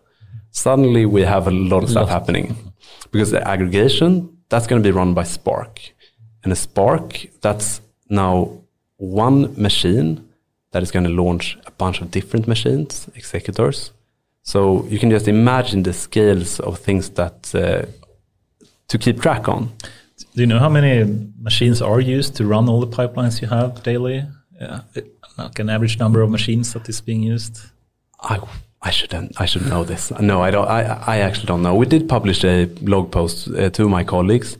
Uh, Maria and Nils tried to do a carbon um, dioxide, uh, CO2, CO2, yeah, CO2 uh, uh, estimate on what one of our deep learning pipelines cost. Mm. Um, and it's quite a lot actually. Um, it's more than you expect. Um, compute is expensive.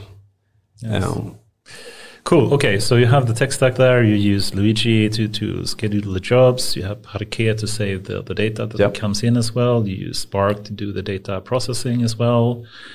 Um, anything else you can mention? Uh, Besides that? Yeah, this is running on Kubernetes. Yeah, and even the Spark jobs. Are you running Spark on top of yes. Kubernetes? Oh, yeah. Spark on Kubernetes. So we moved nice. out from a, we had this enormous, you know, many, many terabytes of RAM at a given time system where we, uh, everybody in different brands of Schibsted would submit jobs into. In the end, we didn't understand, no one of us understood how it worked. So we sort of, you know, there's always this move from, you know, central org to distributed tech. And Kubernetes was one of these moves where we, you know, every brand needs to control their AWS. They need to control their, or at least in our little team, like our team wanted to control what we did. We want to control the infrastructure. Um, so that's how we moved to Kubernetes. And now we're running everything on it. So we run services, we run batch jobs, um, and yes, we run Spark as well. But you have a separate Kubernetes cluster then for Spark and another one for no, it's, the, it's, it's picking the same resources. Oh, interesting. And and elaborate and explain a little bit to me what what's the beauty why we start moving more and more stuff to Kubernetes, Kubernetes or Kubernetes? Yes, Kubernetes. I think the jury is out on that. I mean, I I find I, it, I'm, okay. I'm, I'm yeah. asking honestly, like a business person. Yes. We heard this Kubernetes this and Kubernetes that mm. from the horse's mouth. The people working on it. You know, how do you feel? what's the simple truth to package or to me it's like now whatever i'm do i'm forced to at least imagine that i understand the whole um, the the whole idea of you know how i can run a pro program in a container. That forces a good habit that you have to containerize it. It forces you to understand and for other people to look at what you're running. Um, you can share compute resources between jobs. So, so containerization in itself leads to many useful habits. Like you're thinking so. about this, you're, you're, you're, you're productifying with your, your stuff. it forces you to think in a, in a, in a scalable way, maybe. Yeah. Or reusable way. Yeah. And uh, I mean, I, I don't know what our reasoning has been about it, but for all of the use cases people can find, like, okay, so I, but I, I just want to run this little function. Yeah, you can run, there's AWS Lambda for that. Um, we want to run this service. Yeah, there's serverless. So, yeah, there's probably some serverless solution for this. And then you want to run batch job. Yeah, you have AWS EMR cluster, but now you suddenly have five things to think about. Yeah, right. And thinking about even one thing is hard enough. Um, so, so your argument here is a little bit like potentially you can solve this within the AWS world in three or four or five different ways by simply by grooming everybody. Look, we, we, we like Kubernetes. We do it in this way. All of a sudden, you start building Lego that starts fitting together better, I guess. Unless to think about five different versions, five different variations of how to do things. That's more to maintain, or Yeah. more more maintain um, uh, variability or something like this. I think that's the, that that's uh, at least what I find very valuable to it. You know, having to run these things like a big resource is mental, like having a reasonable mental model. The mental model can be bad, but if it's at least a model, it's it, you can work with it. And if we were to go, sorry for going a bit more techie here. No, I- on I- this Kubernetes is what I as wanted, actually. Yeah, so please. there are different ways to just administrate all the Kubernetes ways. You can do the core, like the YAML hell of all the different ways you, you define the resources on Kubernetes, or you can use Helm charts or stuff Yeah. like that. What, how, how do you admin, uh, or yeah, just orchestrate all the Kubernetes resources? We have been recently we were you know one team we were maybe 10 15 people that were some people were um, keeping control of that. Now we moved that into a more of a central in our little org a central infrastructure team. But then that's after it's already built and tested. Um, so they're keeping track of it. And then all of us machine learning engineers sometimes we fiddle with them as well. But it's it is sort of a specialized specialist uh, Have you ever suffered from the hell of all the YAML files that otherwise is, is normally used to just uh, administrate or configure the Kubernetes cluster? Oh yeah, um, but fortunately, I'm not bearing the burden of that. I'm probably just getting the effects of it. I think this actually moves uh, nicely into the next topic, which is really what uh, your role, an ML engineer, i- is really about. And, and perhaps we could just try to describe, you know, the different type of roles that you do have in, in Schibsted. And then you have some people that are, you know, focus on more on the infrastructure side of things, Yeah. like administrating Kubernetes. What are they called?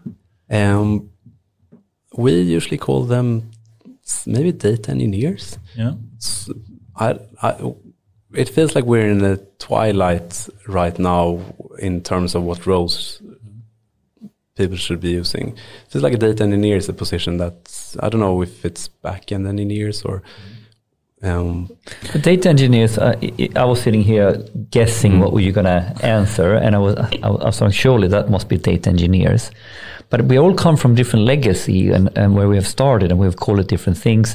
I remember when everybody was data scientists, right? There was no differentiation between this, which I think, you know, to some degree is useful to, oh, there is a distinct difference between data engineer, I would argue, to hmm. Yeah, and, and I think some people would argue that data engineers does not, you know, configure Kubernetes either. That's something that an infrastructure engineer would do. Or, Okay, I mean, now we, you you, can can, hear the level of sophistication here. It's also similar to a topic we had once before. You know, we can see an increase in specialization in different roles that we hmm. have, and it's so many different tools and services and, and things you need to know. So it's super hard for someone to know, oh, how do I fix the Spark jobs? That could be the enter- engineer part, or how do I train a model? Well, that could be the ML engineer, ML potentially the data scientist job, or it can be how to org- orchestrate the, the Kubernetes thing, or it could be how to do the ML ops and monitor all the things that happens there. And that could be another ML ops position. It becomes super complex now for anyone to sort of be the the unit. The, f- ah, we're looking for a full stack engineer. Uh, yeah, full, yeah, okay. you, you know what I mean? Yes, yes. it is hard. It is hard. It is very hard to hire. But but they, basically, data engineering is one broad understanding for Spark and Kubernetes, Luigi, Parquet. Yeah, I, and the differentiation between, I think my mental model of this is basically like maybe a machine learning engineer uh, is a bit more experienced backend developer than a data scientist. Maybe a data engineer, no, a, a machine learning engineer is a more experienced, um, more full stack than a data scientist. Maybe a data engineer is more full stack than a machine learning engineer. Um, but th- maybe that's why we have tended to start using the and when we hire we hire for machine learning engineer because when you hire data scientist right now it could be anything from you know someone that is doing analytics in google um, or someone that is doing you know big data in scala and we have been hiring at least for our team that someone's that want to do big data analytics in Spark, but also really good at TensorFlow. You know, um, which is yeah, maybe we need to reevaluate that because it's very hard. But I think this is super interesting. Uh, you can go first. Uh, they're opening I mean, you mentioned rabbit TensorFlow. hole. Is that the, the main framework you're using, or are you using PyTorch as well, or is it the full TensorFlow We moved into TensorFlow. Um, moved into from? uh, so we have been running a bunch of pipelines where everything was in Spark. Um, Oh yeah, from Spark to TensorFlow then. Yeah. Okay. So yeah, it, we've been Spark people, and we've really been a very heavy on Scala shop. Um, but then again, you know, people, especially the scientists, tend to like Python. Um, it's very few people can get productive fast with Spark or Tens- or Spark or Scala. Um, it's immensely complex Spark. uh, If you really Yes. want to optimize it, I wouldn't. I wouldn't So, so could you? What are we talking about here? So, Python. What do you? What is, in your opinion, or in, in Schibsted, Yeah. what is Python? What is Python used for versus when Scala and Spark is still used? So in our team, we have tried to do it as um, we try to do aggregations, data engineering, uh, aggregations, and moving data from one point to the other. That's Spark. Um, but then the modeling part uh, has we're trying to do it in Python and TensorFlow. Um, Simply to use libraries and stuff like that, or why? to make it possible for data scientists to actually do anything with it. Okay, because when you ask them to do the same stuff, but you're you're framing them, you can only you need you can do whatever you want in data science as long as you do it in Spark or Scala. Shh, then people, the number of people who can do that is very few. Yeah, and the joy of doing it is also maybe less for a lot of people. Um, and the number of frame, frameworks that you're allowed to do. Yeah. yeah. So if you want to do tens, like if you want to do deep learning, I'm sure there is some way to do it in Scala. Yeah, but here But you I- have you wouldn't TensorFlow, do you have you have these libraries where you, you know, as you always say, no professional ML engineer would start any project from scratch today. No, no, for sure. And I mean, that's- it- yeah. Yeah. I mean, they don't understand, as you said, you know, how the level of difficulty and complexity that Spark has, for example, is extreme. And the same could be said, the same could be said for, for TensorFlow. I mean, Yes. It's, it's not even a consideration. You can build potentially in Scratch, you know, a simple like uh, perceptron in, in Python without using TensorFlow. But as soon as you scale out in any way and want to use it seriously, it's like impossible, right? To, It's to not use. yeah, and it's hard enough to do it in TensorFlow. Yeah, exactly. It's uh, it's a framework that has grow been growing out of proportions, in my opinion. Like I'm, I think my home is in PyTorch, yeah. um, but I also t- really like the uh, graph model of TensorFlow. Um, What do you think about the future then? I mean, PyTorch has been growing a lot, especially Yeah. in the academic sense, you know, and, and it is much like nicer from a like building POCs and prototypes is easier in, in PyTorch, but then you can argue potentially if you want to put the stuff in production, then TensorFlow has some better libraries and, and support for that potentially. Would you agree? Or they have a lot of more communication about that they are good for productions, and I fell for that. I must agree. I completely. You are not that. convinced that, that TensorFlow is better than PyTorch, in your opinion. I mean, like being, you know, your own. I haven't worked with. with uh, I mean, I, I was working a lot with PyTorch before, but I haven't worked with it in on on its uh, maybe two years since 0.4, and I've seen that PyTorch has been maybe falling into the same traps as the same time as TensorFlow has been trying to grow out of. So the trap is basically you want to build a computational graph, which means that it's a you know something that you can compile, which it supposedly is supposed to speed things up. The, th- the effect of that in TensorFlow was that it's impossible to debug. Um, Tensor, PyTorch got popular because they were doing the opposite. Let's just do pure Python code.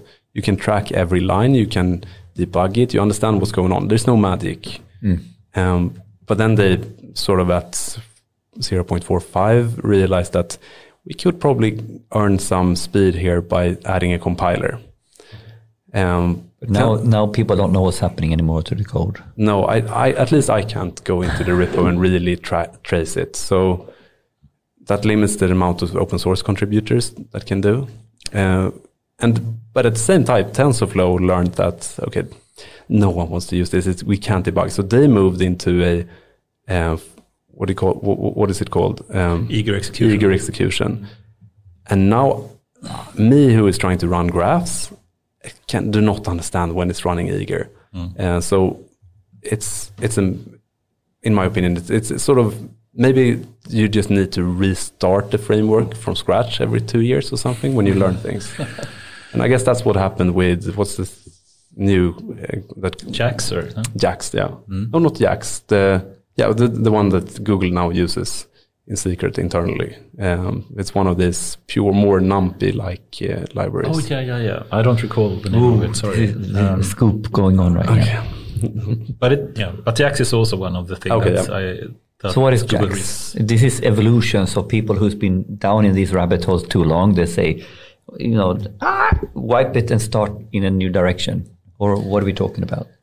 Yeah, but I think everyone is realizing that uh, TensorFlow is hard to debug and hard to understand. And we also want to use the simplicity of NumPy, for example, and, and SciPy and, and these other standardized libraries that Python has. And uh, and they want to copy also PyTorch, I think, you know, yeah. and, and, it's so nice with the tape um, uh, structure they have in PyTorch. You see, you don't, it can simply do auto diff or, or auto differentiation, you know, with the code you have. You just write the Python code with a for loop and it can understand that. And that is, uh, I think, something that now uh, they try to do in TensorFlow. It does, you know, partly understand it or work with it, but not fully. But Jax can do that with AutoGrad and, and also do this kind of XLA compilation. So it compiles in an automatic way. So, but are, are there, way. is it? But is it taking traction, or is it in like some large? Uh, is it like Google using Jax, and that's it? Yeah, or? no, no, it, it's certainly a popular one. I think it's still mainly used for research purposes, but but I don't know really. Uh, but I think it, they're trying to copy each other. You know, PyTorch mm. is hmm. going the TensorFlow way, and TensorFlow is going they're looking the at each other. Way, they're looking at each other. Yeah. It's a lot of the same people as well. Like it's. Yeah it's not. I don't think it's a competition really. I'm not sure. And uh, can I ask you both? Do we consider these as open source? Yeah. Yeah. Why not? No. Let, us be cynical now. Mm. Who is behind TensorFlow? But of course, but but Google had you know the internal product. Um, what was the name of the internal uh, project before they released TensorFlow? oh shit, I forgot the name of it. That they had internal project, but that I think most of the project they have released in, in Google as open source has been internal projects, you know, mm. uh, and then they call it something else, and, and then it becomes like TensorFlow, and then they release it. So yeah. it, it is open source in that sense, but of course Google is behind like I don't know 60, 70 percent of the commits, I guess. I don't know. I don't have yeah. exact numbers for it. And and humor me now as, as a very stupid question. I mean, like in, in the in the old, like I'll take an ex another example, and you help me out if there is an equivalent. If I say Linux and we go Linux, then then we start getting sort of enterprise packages around Linux, like Red Hat. Mm. Do we have those? Is is that existing in the TensorFlow PyTorch world, or is it more pure open mm. source? There's a lot of plugins and, and packages above TensorFlow that is commercial as well, of course. I don't know how much they are used though. Exactly. But in Google, for example, they have the whole, um, you know, in the Google Cloud, the whole, uh, uh, it was called TFX before, now it's called uh, mm. V something, uh, but, what, whatever. But they have these kind of services that they pay, you, have to pay for to, to just make it, you know, more easily accessible and easy to use. Yeah. So this so is they add it on top of TensorFlow. Yeah. So this is what I this is this is really what I was asking for because it's like the same in in with Kubernetes. You can run native Kubernetes mm. or you can run Azure or mm. AWS version of it as a one of yeah. part of their service, yeah. right? They will have their own native Kubernetes versions. Yeah, and now in, in TensorFlow, I guess it's the same. Could you get to the TensorFlow library? Uh, uh, because Kubernetes, we know they have a native versus you know yeah. the, the AWS approach, right? Yeah. And how is it in TensorFlow? Is my question. Is it equivalent? That you have a uh, yeah, I think basically. I mean, you can run it as a It's a basic library, but then they have commercial services built on top of it. I guess GCP. GCP has it as an example, yeah. right? I'm kind of skeptical. Yeah, I'm, I'm, and that is you know you never know what is actually meaningful. Yeah, is it meaningful to use their service when it's the same stuff but they put some wrapper on it, or do you really want to rather use native? I haven't run into really any useful or anything that I've found useful as a machine learning service yet. You rather use the native open source? Um, yeah, absolutely. I don't know if that's uh, just a style or a feeling, but yeah, I t- tend to like open source. I mean, like in the comparison between TensorFlow and Li- Linux is, you know, there's one Francois Chollet of, of Keras. I felt like he he has been shaping the API a lot, mm. Mm. um, pot- probably for the best. I'm been fighting Keras now for years, just trying to work around the around the API a lot. But you know, the- it's it, it is one of those projects that it feels like it's run by very few people in the end. That's really guiding, and maybe my feeling is that PyTorch is maybe has been more transparent, but I, I don't know. Mm. I think it's all good. Awesome. Uh, the time is flying away Yeah. here as well. You got your nerdy conversation today, yes. Anders. So thanks for stand or you know, I, I was standing by you. I, was- I was, no, no, no. I was standing by you, not coping. Standing by. As you mentioned France, François Chollet, uh, the the uh, author and creator of Keras as well, which is now the go-to API in TensorFlow as well. And and if we move to definitions of AI, more like societal kind of you know different philosophical kind of questions, do you have a preferred definition of AI and intelligence? He actually released a paper in 2019 about intelligence right, itself. Um, but if we start with AI, do you, do you have a preferred definition of what AI is? I mean, people don't tend to agree with me on this, but okay. So Good, I like that. Um, This is going to be good from the start. I love it. if you have an if statement and you have some aggregation based on the world, that is like you know, if the mean temperature is above third three, that's AI in my world. Ooh, now we have to elaborate more. I think. Okay, can you elaborate? Um, I mean, it's maybe it starts basing based on intelligence. W- We are moving the goalpost of what intelligence is, but you know, light sensitive uh, bacteria that you know reacts on external stimuli. Um, I don't really see. It's more of a quantitative question about how many stimuli you can react to. So it's to. in continuous scale in some Yeah. way. It can be zero or it can be 0.01 and, and it can increase, right? That's how I see it. So I, I, I haven't really, you know, like, I guess So a thermometer that measures the degrees of Celsius, would you call that having intelligence?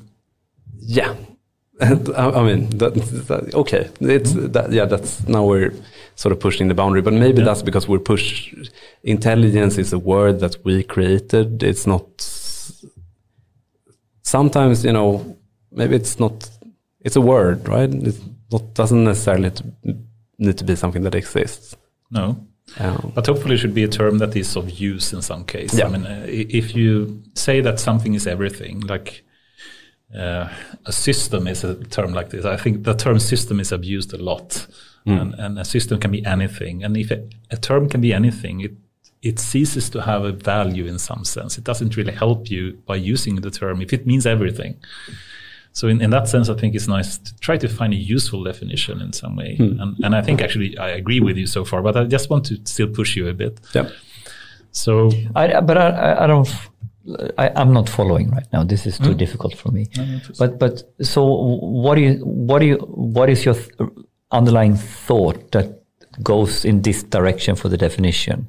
So you, you're saying a very concrete definition in one way, or a very mathematical definition almost.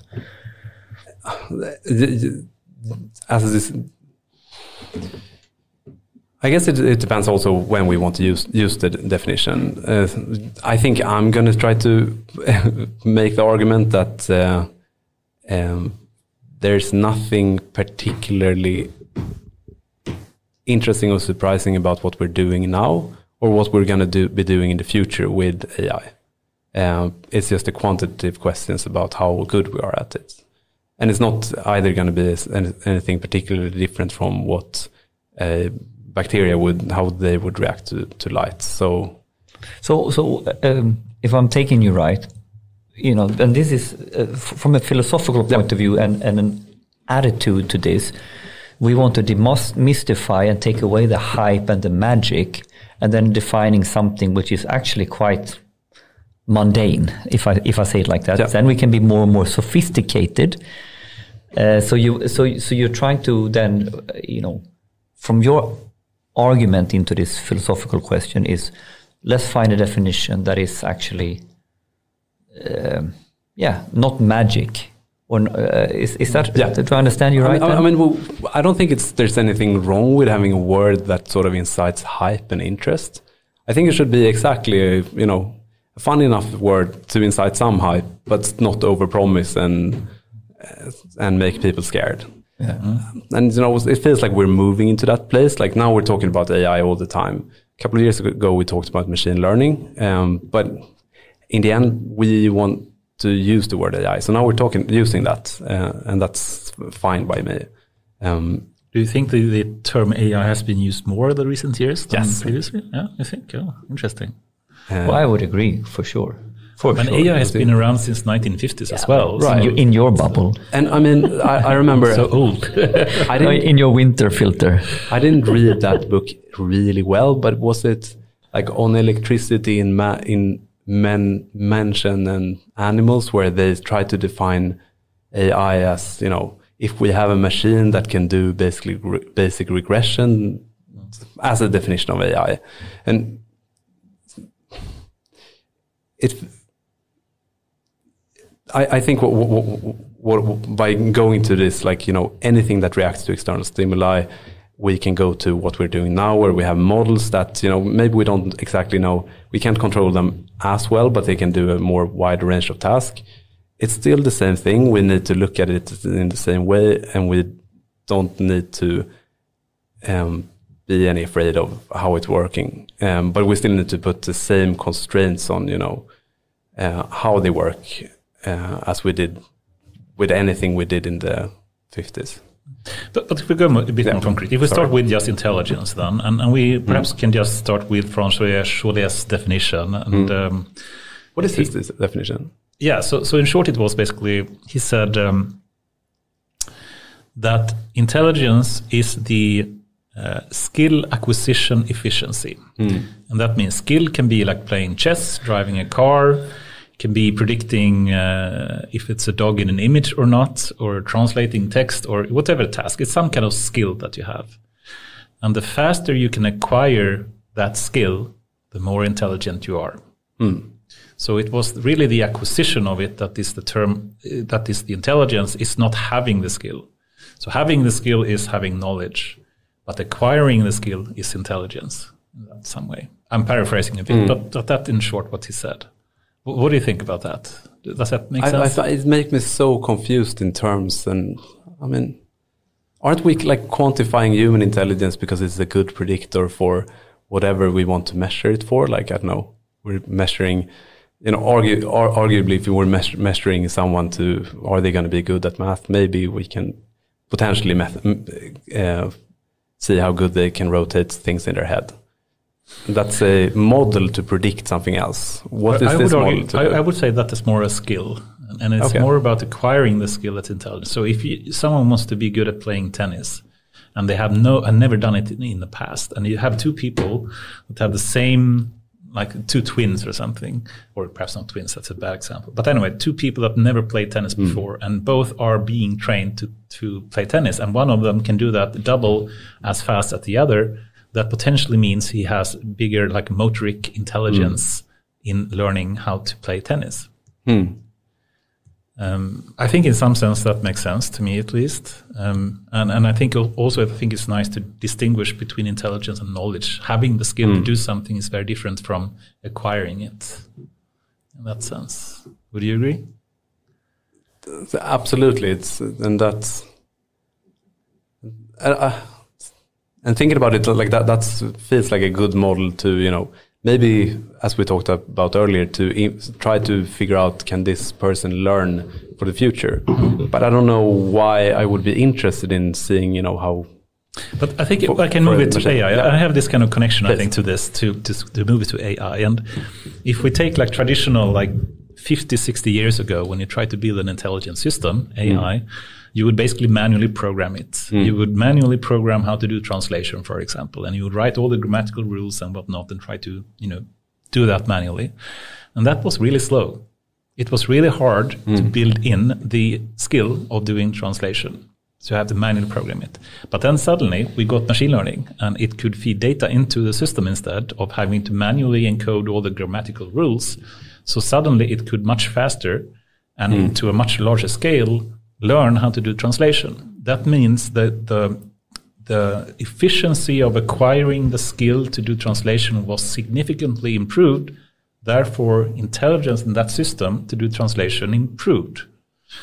And then with, with deep learning, you can also you know, represent the data in a way that you can't otherwise with uh, traditional like machine learning and feature engineering. So that once again improved the efficiency of building the skill to perform translation. Therefore, intelligence improved as well with deep learning in that sense. I think it's kind of a nice Yeah. analogy, right? Yeah, yeah, I like that. Uh, you, you've been practicing that a couple of times in your head, uh, but I, I like it because it, it's like we use these words, right? And we mm-hmm. and, and, and you have we have all these different human-like intelligence. We have all these definitions. With artificial intelligence, is when when the when, when computers feels like humans, you know, you know, and, and then you can go all the way down to the old old test. What, what's the test? When Turing test. the Turing test, right? Which is completely not, you know, it's it's very it's it's uh, Rogerian Yeah, uh, commenting, right? R- Rogerian answers. It's not intelligent at all. It's just programmed to make que- question you back whatever you're saying, so you feel like it's intelligent because it's. But it's you know, so so all these different definitions is sort of I don't know if they're putting us on the right path. So I kind of like when you someone is trying to well, could we make it very basic or you know Yeah. like like you did right now? I, I, I kind of like your argument, and, and you you know you've been indoctrinating me on this one now. I can almost do it in my sleep soon. yeah, sorry for that. Uh, but uh, it's good, man, Be- because uh, it's like so easy to say intelligence, right? But how do we define it properly? And and and, and, and this distinction to, to knowledge, for instance, or skill. Uh, so I don't know. Why, why is it? I flip it. Why is it important that we have a good definition for artificial intelligence? Because it's fun to discuss. No, but I, I there is a couple of reasons why this is super important. Uh, what is that? Uh, I, actually, I actually don't know. I think it's more. Yeah, I don't know actually. I can just tell you a story. I know my old PhD professor. This was 1999 or something. I asked him the question. You know, he, he was a professor, first professor in AI, um, and um, uh, Erik Sandewall, by the way. And he, I asked him the question in in the end of 90s, saying, you know, how would you define? You, you are the, the most you know, knowledgeable person in AI. How do you define AI? And he replied saying, why do you want to know that? And I said, well, I'm going to do research in it. I have to know, you know, you have to have a good definition. I said, why? Just speak about other concrete stuff. Uh, he thinks the, he didn't think that there is a big purpose of having a perfect definition of AI, actually. No, and and uh, He didn't think it. So. he did not no. think it was a big, it's fun for philosophical purposes, but it's not really a useful thing. Okay, so I'm not saying this is useful. I'm I'm I'm, I'm observing a problem Yeah. When you have a very unclear definition of AI, mm. and that problem is, for instance, when we now try to regulate AI. Yes, mm. good point. This is a very good point. So basically, if you don't, if you, how the hell will you regulate anything if you can't agree upon what it is? Yeah. So for me, if we, I mean, like for me, when we talk about ethical AI and we're going down that direction, we need to agree upon some form of definition in order to build a mental model that we can regulate. That to me is quite important. Yes, and the current definition in the new AI, upcoming AI Act is um, Interesting. interesting. Yes, let's call it that. Have you have you been into regulation or anything in any way in Schibsted, or is that something? Has been active in this discussion. Um, I'm not very well read into um, what our position is, but I think our basic position is that you know, like this regulation has to be um, first it has to be actionable, and there's seems like there's too much vague, vagueness in it right now to be actionable. Yeah. Um, and if it's not actionable, it can also, you know, discredit the small players. Yes. We need to have, you know, some kind of way to uh, encourage small actors to be able to take part of the Uh, machine learning space. This is so in line with what we, with all the guests and, and sitting here now for 54 episodes, is sort of the major problems of, of the AI divide. Now I'm, I'm going to take a shot at what I see is the problem and not the problem. the, the major problem is not that we have some tech giants moving ahead. Uh, The major problem is the tail, which are the small players that are not getting a fair chance to even participate in the future society. So I, I you know, we shouldn't point fingers at the the big players. We should applaud them for helping us move mankind forward. Mm. But we damn near we can't lose the you know the tail end, which is the majority of people, mm. if we want an inclusive world. So we need to work on the AI divide, but f- with the right objective, with the right focus, which is the tail end, in my opinion. D- Don't, don't worry so much about what they are doing and regulating them. W- worrying about regulation in order to be fair, be, be right, but make sure it, it's actionable for the little people or for the smaller companies. I think that would really flip it. How you would look How at do you think? Imagine you know someone wants to do a startup right now, and uh, and they are interested in getting into AI, for example, and we have you know a number of things that is challenging for them to get into. It could be the tech problem, of course, of knowing all the stuff, but you can learn that skill, um, and if you start up, you can do some shortcuts, perhaps. But there, there is a big problem with the regulation, and and the problem if we just take GDPR and, and ignore the upcoming you know regulation that is on the way, um, we, you could see at least from GDPR that they had the intention, which was really good. Of course, we, we, we all love the intention of GDPR and, and preserve pri- privacy, which Schibsted, of course, is very concerned with as well. But then it led to that, you know, it was very easy for the tech giants and the big companies. uh, Schibsted is a big company as well, so they can actually do conform to the regulation that exists. You have, But the, it's- you have the tech stack to, to manipulate and work with the data, and you have the lawyers. I mean, like, the better systems you have, the more easy it is to comply. So the problem potentially, and I want to know if you agree, is that with increased regulation and increased amount of work you have to do to conform with all the requirements you have to do, it will actually increase the divide between what a startup can do and what larger corporations can do. Hmm. Do you think that's a problem? Would you agree with this? I mean, personally, and the regulation that I come into contact with is with GDPR. Hmm. I feel that it's only a blessing. I don't personally. I only. Wow. It's so easy to have you know whatever your intuition is about. Is this a fresh thing to do with someone else's data? Now you're not allowed to do it. Um, it's I, I really don't see any problems, and you know I don't know what the the use, first, actually. I don't know what the use case would be for a startup to play around with my personal data in a Google spreadsheet or something. But I, I think now this is very interesting because I'm thinking you're, you're proving the point on the AI divide in person. Because a person that is working on this uh, in a mature way, in a mature company, and who has understood GDPR, has the training, and has worked on this problem, and you have encountered this problem before and after, and you've been on your mind about it, ah, it's just a sigh of relief because now now I can understand these playing rules, and I basically I can tackle that no problem. If I go to a less mature person in this field, they get paralyzed. So I think we are now, you know, you are actually in in one way, um, you're not scared of it because you know and understands how it works and what it means. The scary point is for the people who are not deep understanding the data implications of it, and they get paralyzed. That this is this is how Yeah. I interpret when you say it's a relief. I mean, this is absolutely my personal opinion, but maybe some things you maybe shouldn't be doing if you don't have perfect understanding of what you're doing, which is, example, dealing with other persons, people's personal data. But just take a clickstream, for example. Yep. You, you have, you know, where people are clicking on on Aftonbladet and whatnot.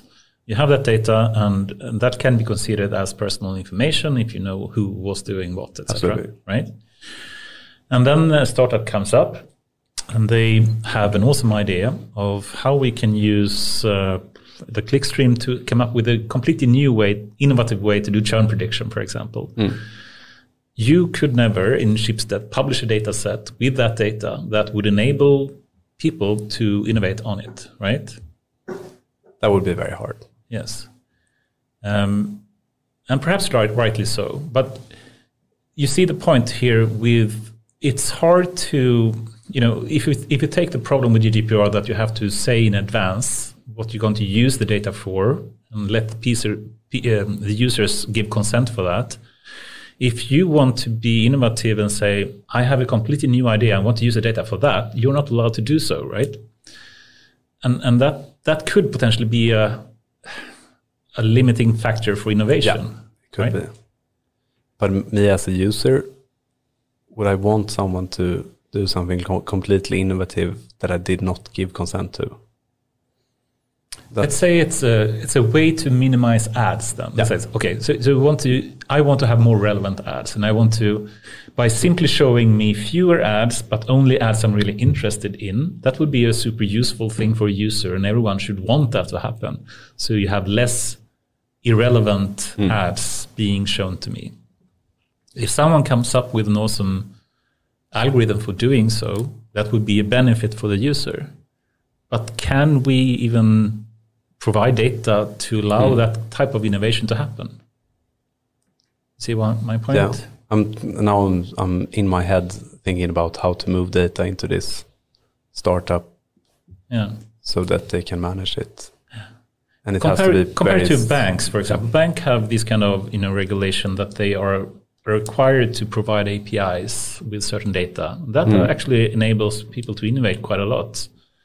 So we have a lot of like financial startups coming up now because of that, and uh, and I think that's that's a nice thing, mm. right?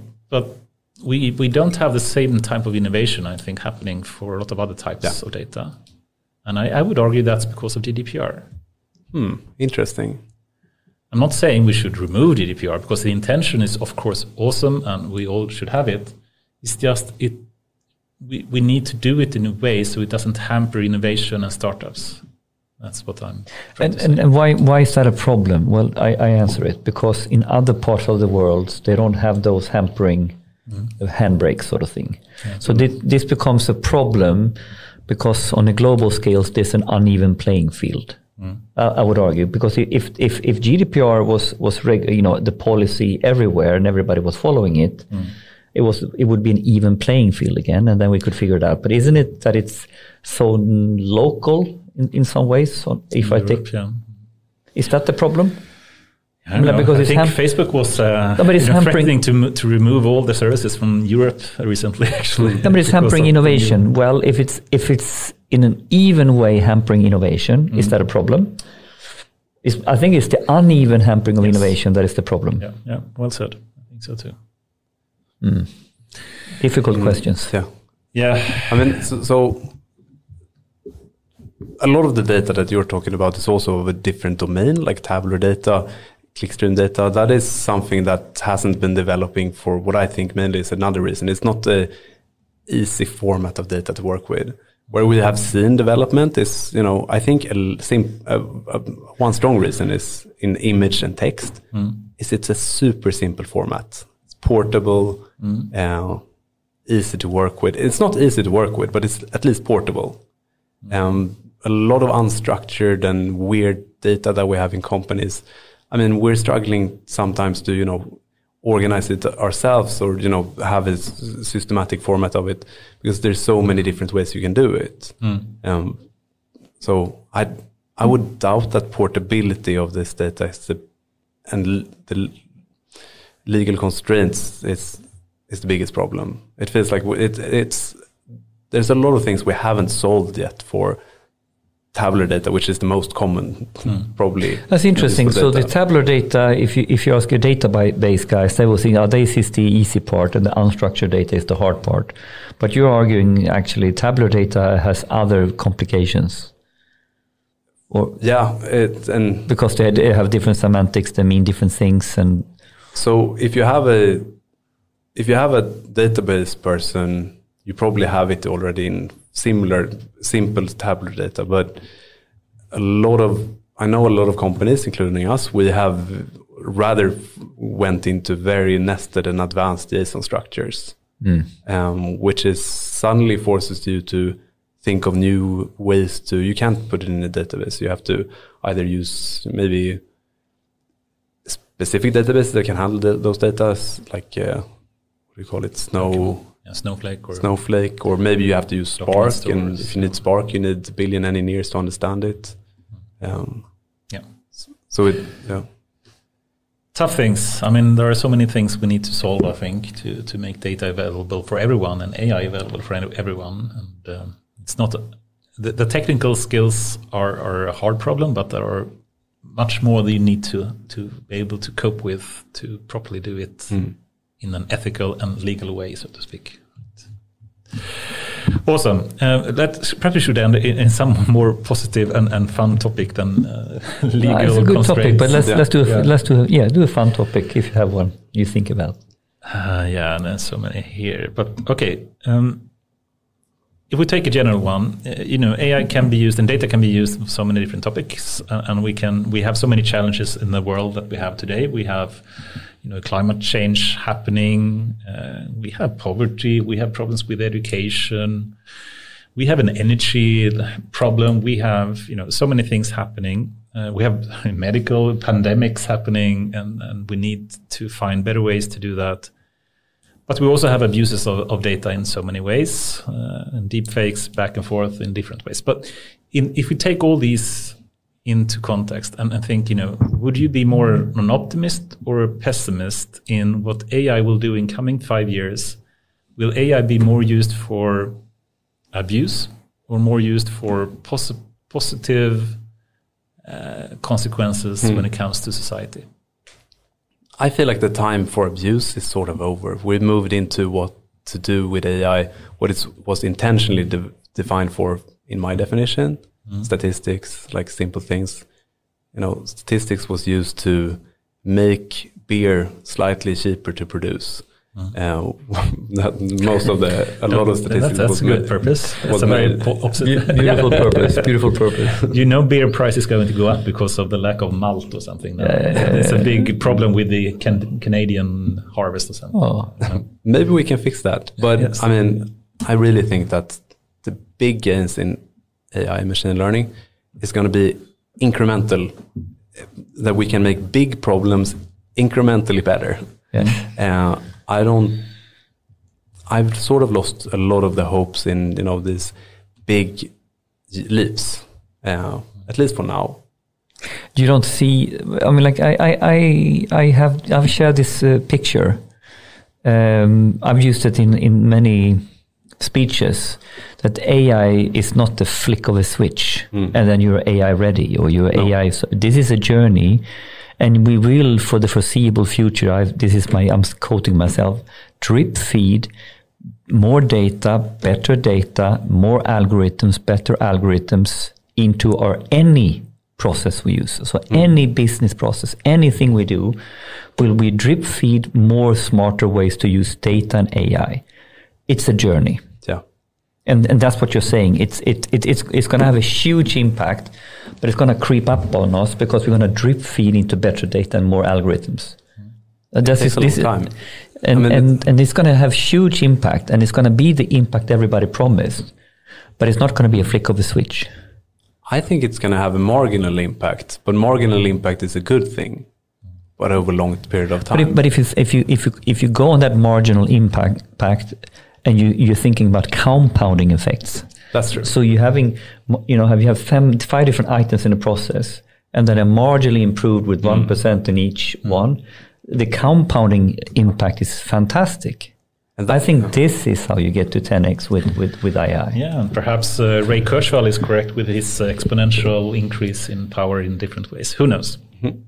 But that's really where, where I hope it's going to go. You know, also when a lot of people that maybe have been focusing a little bit too much on speech, text, and language are moving into this, you know, boring fields of AI, hmm. whatever it's going to be. That's where we get time series, we get healthcare stuff, we get boring tabular data that we can suddenly do things with. But now we're connecting back all the way to who is who, who is our guest today? Yeah. What did what did you start with? I love boring, Bo- boring, fun, fun solutions. fun, for boring problems. s- boring Fun problems. So it's a boring little bit back to, you know, there are so much things we can do with with more modern technology approaches and algorithms.